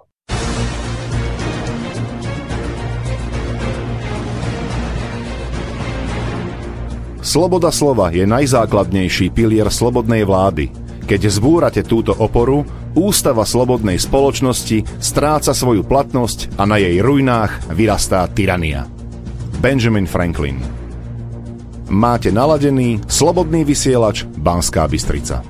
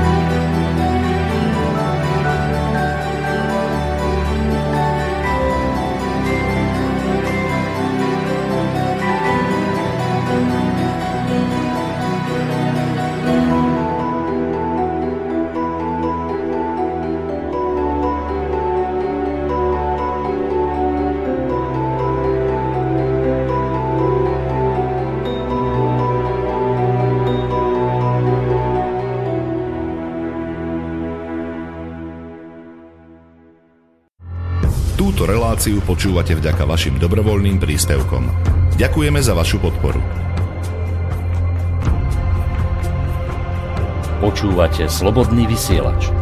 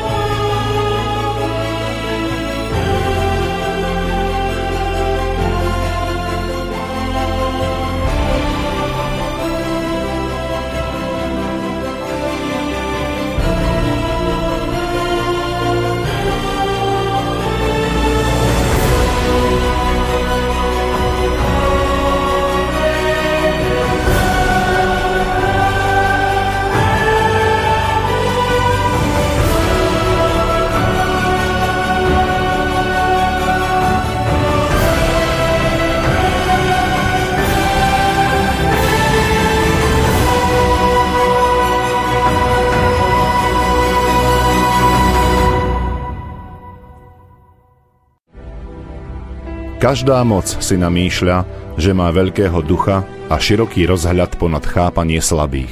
A tiež, že realizuje Boží zámer, pričom porušuje všetky Božie zákony.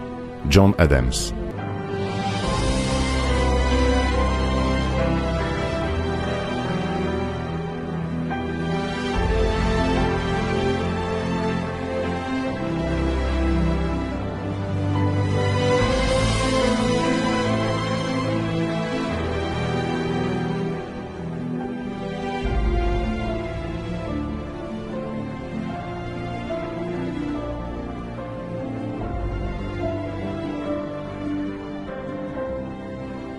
Počúvate Slobodný vysielač.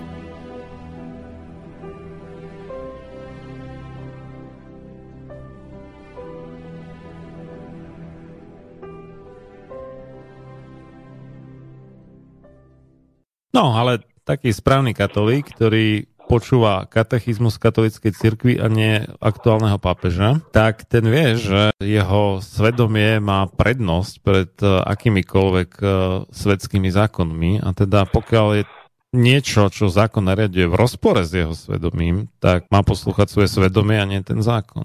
To je jedna vec, jeden aspekt problému a druhý je ten, že to svedomie má rešpektovať prirodzený mravný zákon a pravdu, pred ktorou sa mám s pokorou skloniť. Pretože ten prirodzený mravný zákon vlastne chráni dôstojnosť tej ľudskej osoby toho konkrétneho človeka. A toto je paradox, že toto tým extrémnym liberálom nesmierne vadí. Takisto to vadí tým socialistom a neomarxistom, to je taká druhá nejaká odroda toho totalitného štátu. A ak ide o kresťanov, tak tam vidím ja už veľké zmätenie mysle, pretože paradoxne práve v tých kresťanských alebo katolíckych kruhoch sa ozývajú hlasy, ktoré inklinujú k k tomu, že štát má právo a má vraj moc, na základe ktorej môže porušiť to, čo vždy katolícka cirkev hlásala, a to je to, aby sa to svedomie človeka skutočne riadilo Božími príkazmi na prvom mieste, prirodzeným mravným zákonom, ktorý je vpísaný do ľudskej prírodzenosti, a svojim svedomím. A toto sú tie paradoxy dnešnej doby, ktoré žiaľ mnohí ľudia, či už katolíci, kresťania, alebo aj, aj povedzme ateisti, že si to vôbec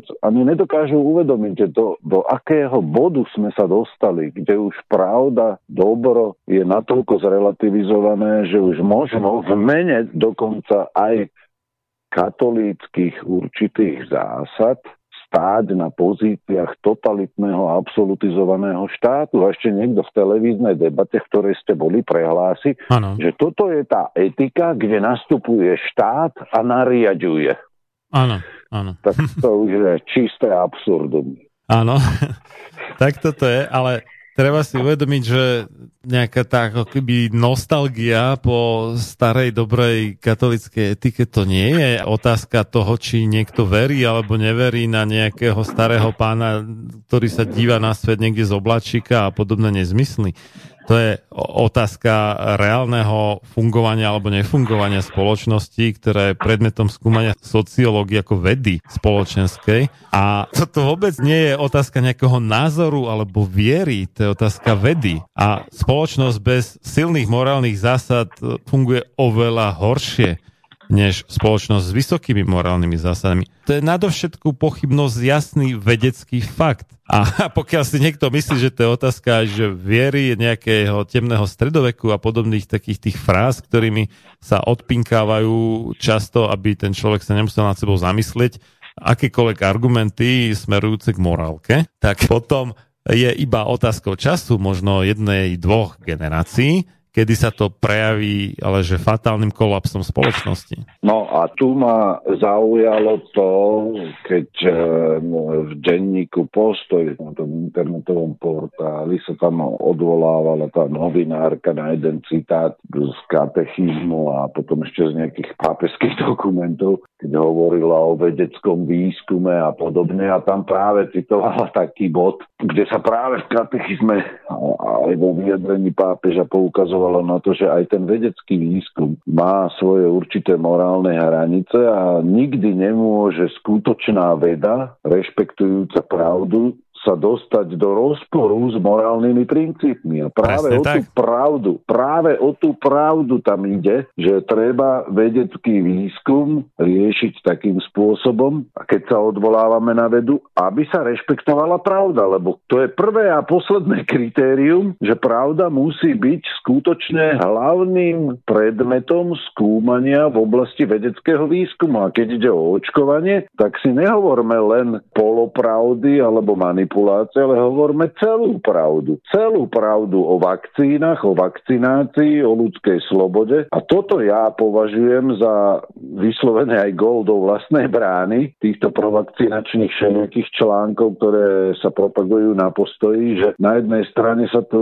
rozprávajú častokrát polopravdy a vyslovené lži. A potom sa do toho hodí citát, ktorý hovorí o vedeckom výskume, o tom skutočnom výskume, ktorý sa má riadiť pravdou ako hlavným kritériom a morálnymi princípmi. Ja by som to ešte dotiahol trošku ďalej a toto bude hlavne adresované všetkým tým expertom spomedzi poslucháčov Slobodného vysielača, ktorými argumentujú, že na čo náboženstvo, však máme humanizmus.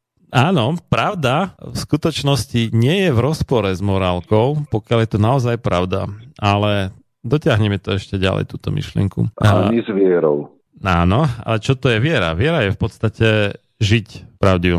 Život v pravde je viera. Hej? A toto mnohí si myslia, že viera, že je, že ja si niečo myslím, síce si tým nemôžem byť istý, lebo to nemám vedecky potvrdené, ale myslím si, že je to takto.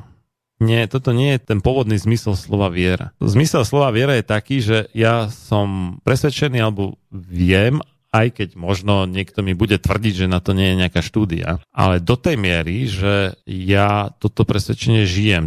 To bol taký krásny príklad s tým človekom, ktorý si dal, povedzme, z jednej kostolnej veže na inú lano a chodil tam sám najprv s prázdnym fúrikom a tak a pýta sa ľudí, veríte teda, že keď vás dám do toho fúrika, takže prejdem lanom z jednej veže na druhu a nespadnete. A že tu jasné, veríme, veríme, veríme. Dobre, tak poďte niekto, nejaký dobrovoľník. No a zrazu nikto nechcel. Tak nie, toto nie je viera. Viera je, že keď povie, že verí tomu, tak tam pôjde do toho fúrika. To je viera. Áno, taká, čo horí prenáša. Ale toto v súvislosti s tou pravdou a vierou mňa napadá taký biblický citát. Veď Kristus povedal, ja som cesta, pravda a život. A no. Teda to, čo Kristus hovorí, to človek verí a jednoducho ten život v pravde, pravda oslobodzuje od akejkoľvek manipulácie, lži a to sa týka teda aj problematiky vakcinácie. A keď pravda, celá pravda, a my ho ešte ani celú nepoznáme, ale aspoň tú časť pravdy, ktorú poznáme, je tak zdrvujúca ohľadne či toxicity, alebo neetických vakcín, alebo legislatívneho násilia, tak rešpektujme tú pravdu, taká, aká je. A hľadajme aj ďalšie časti pravdy, ktoré ešte dodnes nepoznáme, lebo nie všetko poznáme. Ten vedecký výskum preto dosiahol určité méty, ale ešte nevieme všetko. Ano. A to práve, že nevieme všetko, tak potom tu nastupuje bioetický princíp aj opatrnosti. A tá opatrnosť je tu na mieste nielen z hľadiska toho, čo nepoznáme ešte, z hľadiska povedzme aj tých negatívnych účinkov, ale tá opatrnosť je na mieste už aj na základe toho, čo poznáme, na základe vedeckých faktov. Takže tá pravda nás jednoducho môže oslobodiť od týchto ideologických manipulácií, ktoré sa chcú nejakým spôsobom dostať do bodu, že totalitne nanútia túto vakcináciu pod hrozbou doslova cynických sankcií. A tu sa treba poďakovať všetkým, ktorí akýmkoľvek spôsobom informovali, povedzme, mnohých poslancov nášho parlamentu, aby v čo najväčšej miere oni boli informovaní informovaní a mohli nejakým spôsobom rozhodnúť v prospech pravdy. Toto ja považujem za úžasné dielo týchto ľudí, ale na druhej strane aj z toho politického hľadiska si uvedomujem, že ten zákon bol predložený nie celkom prezieravým spôsobom druhýkrát s touto Kalavskou, pani ministerkou z demisii, pretože tí stratégovia volební, či už zo strany Smeru alebo niektorých iných politických strán si uvedomujú, že je predvolebné obdobie a preto si nepobúrime časť voličov takýmito cynickými a drakonickými sankciami v legislatíve, lebo by sme ich mohli stratiť a čo nechcete, na druhej strane by sme mohli posilniť tzv.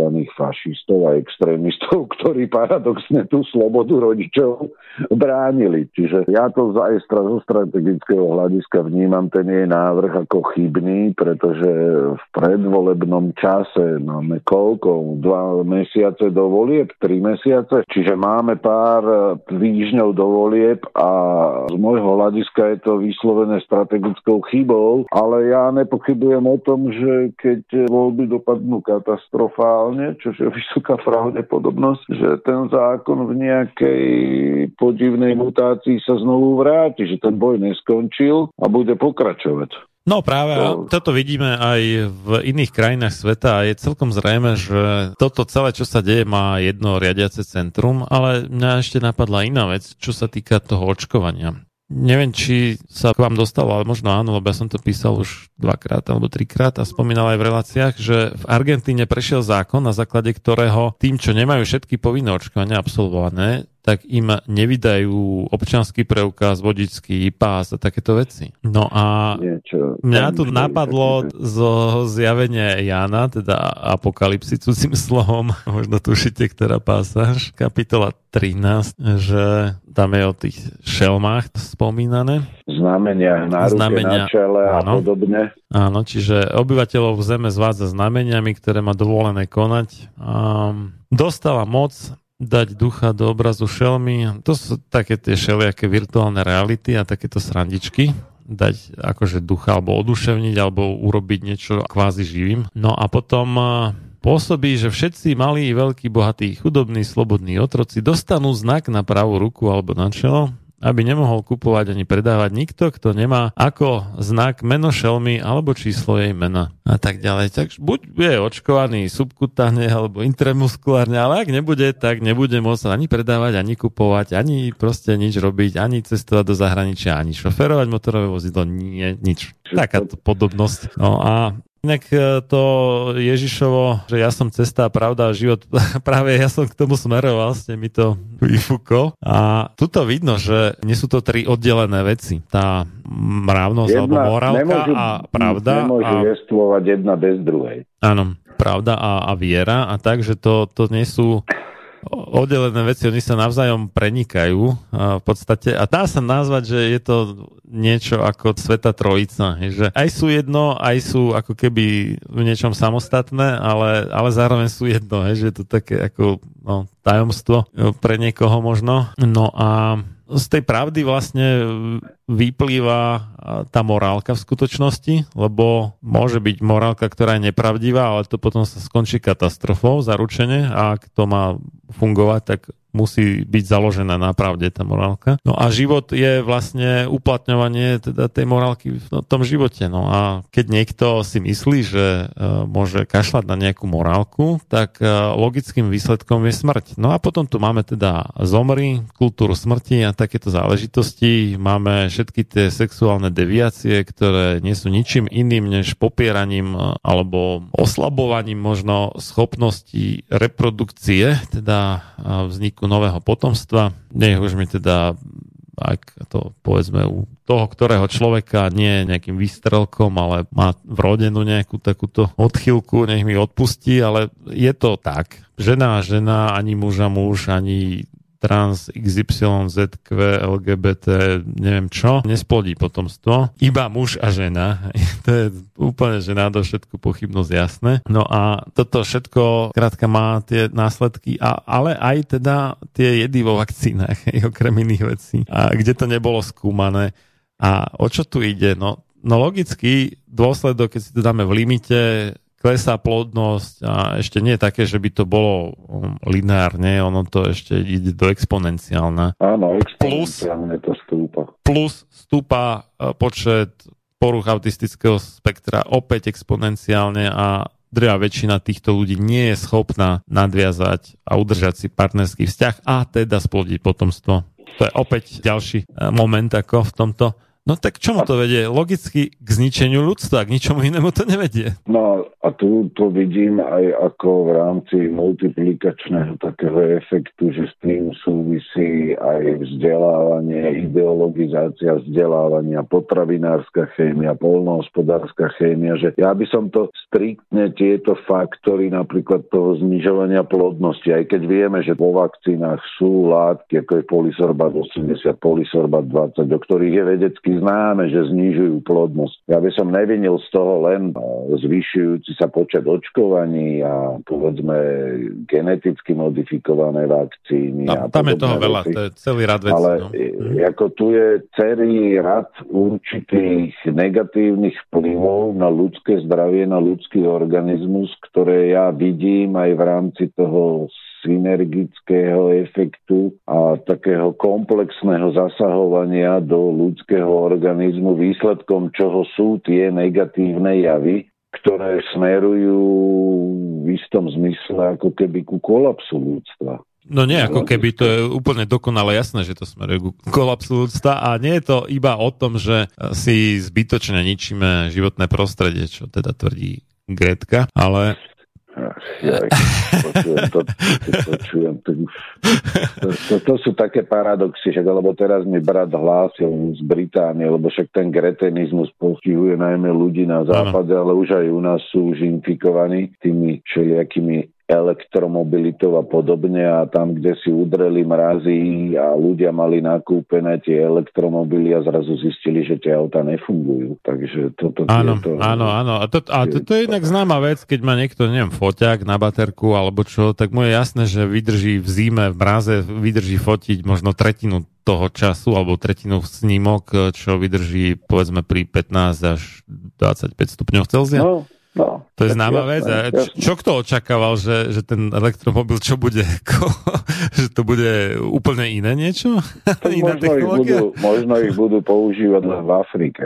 Áno, napríklad. Je to už rovno môžu solárne dávať tam. No, dobre, ale to sme odbočili teda. Takže legislatívne zmeny plánované v tomto smere neprešli, ale tá novela vyhlášky tá prešla, lebo vyhláška je o tom, že ministerstvo si niečo vyhlási a v zásade môže ignorovať akékoľvek pripomienky a to aj konkrétne teda ministerstvo zdravotníctva bežne robí. Napriek tomu, že formálne síce vedie nejaké pripomienkové konanie, ale viac menej to má na haku a môžete tam dávať milióny skvelých argumentov argumentov, prečo by niečo malo byť inak, ale im je to jedno, oni sú totálne arogantní v tomto a... Arogancia moci, arogancia tak, inštitúcií. Tak, tak, arogantní a skorumpovaní aj dovolím si tvrdiť, pretože aj keď nemám dôkaz o tom, že niekto dostal nejaké peniaze, ale vyplýva to z toho, čo oni presadzujú. Po ovoci spoznáš strom. To z toho dokonale no. vyplýva a že keďže presadzujú absolútne nezmyselné očkovanie proti niečomu, čo nedáva zmysel jednak a jednak je to neúčinné, jednak je to nebezpečné a existujú alternatívy oveľa bezpečnejšie a účinnejšie a bez nežiaducich účinkov a napriek tomu to ministerstvo presadzuje, tak tam nemôže byť nejaký iný účel než navýšenie ziskov výrobcom vakcín a prípadne aj distribútorom a teda je to skorumpované a platí to staré známe heslo, že moc korumpuje a absolútna moc korumpuje absolútne. Je to smutné, je to smutné, ale žijeme v povrchnej dobe, kde sa ľudia nie celkom zamýšľajú do väčšej hĺbky o týchto problémoch a už vonkoncom ich nedávajú do súvislosti s oblastiami, ktoré na prvý pohľad ako keby ani nemali spojenie s týmito problémami povedného očkovania. Toto je ten paradox, že ľudia sa odnaučili myslieť v súvislostiach, keďže nepredpokladajú, a nikto ich k tomu v školstve a vo vzdelávacom systéme neviedol, nepredpokladajú možnú súvislosť, ja neviem, nejakej vakcíny s oblastiami, úplne inými oblastiami ľudského života, napríklad s tou plodnosťou, keď sa to tak vezme. Ano.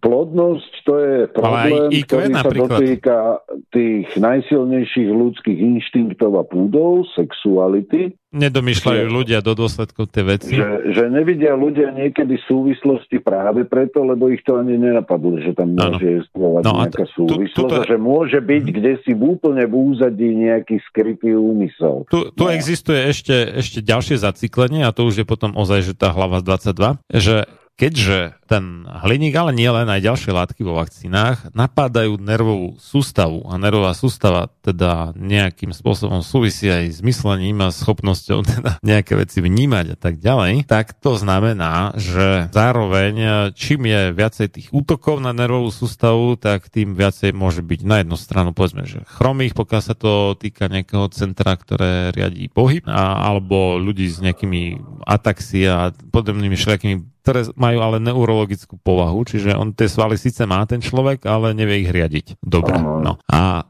to je jedna vec, hej? Ale potom zároveň máme aj, povedzme, tie poruchy autistického spektra, že keď to zasiahne nejaké stredisko po slovensky, alebo centrum, ktoré sa týka nejakých sociálnych väzieb, hej, tie empatie, teda schopnosti vcítiť sa do druhého, vnímať jeho pocity alebo myšlienky a také, lebo to nestačí samozrejme, že niekto si prečíta písmenka, to vie aj taký vysokofunkčný autista, ale nevie, povedzme, sa vžiť do kože iného. A takí tí úplne, že tvrdí autisti, tak tí proste všetko musí byť podľa ich presvedčenia a ako náhle je niečo trošku inak, tak už sú agresívni a nepríčetní. A preto je to vlastne ten výraz autista, že auto teda, že samo, že sám má svet pre seba, ako keby. Hej, že?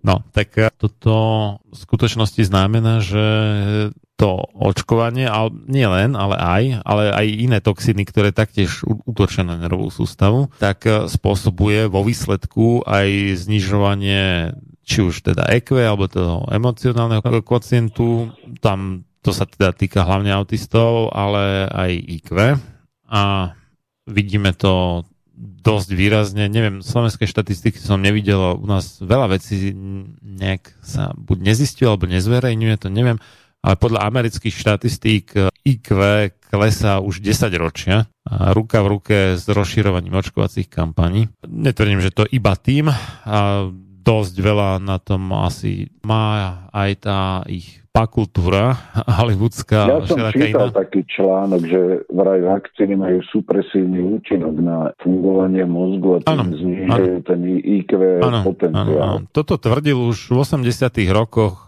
historik medicíny Harris Coulter, co Ulter sa píše. Asi jeden z prvých, ktorý si to všimol.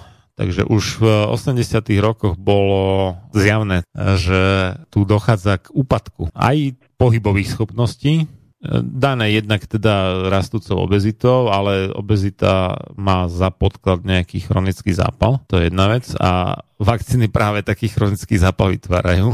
Presne. No a jednak dané znížením pohybových schopností, tam zase môžeme vidieť ten vplyv vakcín. To je dokonca priamo v príbalových letákoch. Máme také veci ako hypotonicko-hyporesponsívna epizóda, čiže znížený svalový tónus, alebo teda svalové napätie po slovensky a vôbec schopnosť ovládať svoje svaly.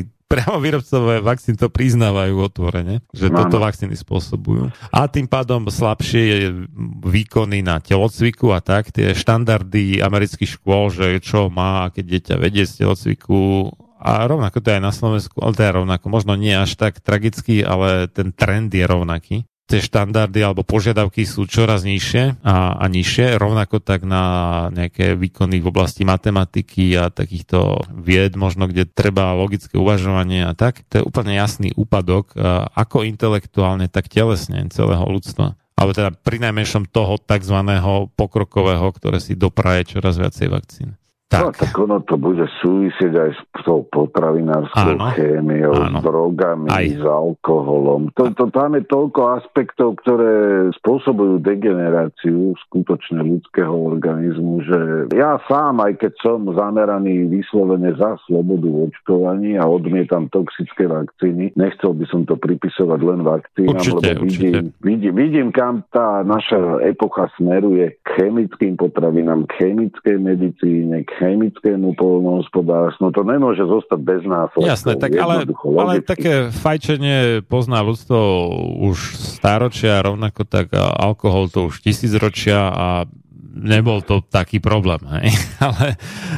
No, ale keď vidíme ten životný štýl ľudí, ano. a to ja nehovorím, že by som ja nepil alkohol, ja... Ano. teda vo veľmi striednej miere, ale keď to človek vidí, aký životný štýl majú niektoré generácie, hlavne tých mladých ľudí, mnohých v západnej Európe a zvlášť to vidieť v takých krajinách, ako je Holandsko, Británia, potom, ja neviem, Dánsko a to, to, tí ľudia, to oni permanentne v pravidelných intervaloch drogy, alkohol do mŕtva. Sa resetujú, no. A, a, a potom títo ľudia pri troche šťastia, alebo teda toho promiskuitného spôsobu správania splodia potomkov, ktorí... Sú poškodení no, aké, aké, aké, mm. Oni sú tak poškodení už ich rodičia, ktorých niekedy ani tie deti nepoznajú, že to logicky musí padať. Čiže to, čo mm. ten vami menovaný autor odpozoroval empiricky, jednoducho to je proces, ktorý tu pokračuje celé desaťročia po druhej svetovej vojne, pretože je tu určitá miera blahobytu taká, keď je človekovi veľmi dobre, to dobre išla skákať na lad, no tak to, tak toto je, žiaľ. A ten materiálny blahobyt vždycky prináša skôr či neskôr duchovný a morálny úpadok a ten duchovný sa prejavuje aj v tom znižovaniu toho í kvé. No, to je no on, on by nemusel... On by nemusel ten materiálny blahobyt takto pôsobiť, pokiaľ by si ľudia vedome, dobrovoľne a bez nejakej vonkajšej nutnosti stanovili prekážky, povedzme, ktoré prekonajú a na základe ktorých by rástli v zmysle sily, vôle a tak. Pár takých je, ale je to...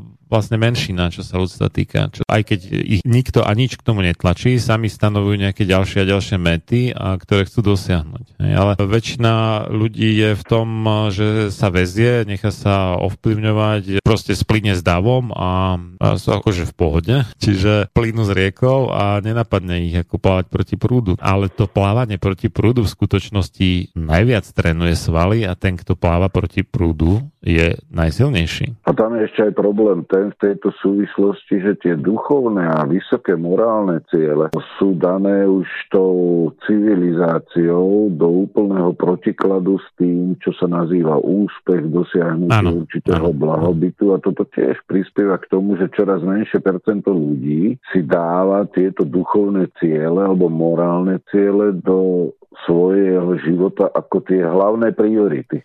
No a pritom je ale vedecká pravda je presne opačná. He? Čiže keby no, sa niekto po- poriadne um, zameral na nejakú oblasť osobného rozvoja a tak ďalej, ako vedecky, tak by zistil, že neexistuje inak dosiahnuť nejaký významnejší cieľ, než na základe silnej morálky. Každopádne čas pokročil, tak ja vám veľmi pekne ďakujem za zaujímavý rozhovor a, a opäť verím, že aj pre mnohých poslucháčov prínosnú účasť v tejto relácii. Prajem... Ďakujem veľmi pekne za pozvanie a prajem príjemnú dobrú noc. Do skorého počutia. Táto relácia vznikla za podpory dobrovoľných príspevkov našich poslucháčov. Ty, ty sa k nim môžeš pridať. Viac informácií nájdeš na w w w bodka slobodný vysielač bodka es ka. Ďakujeme.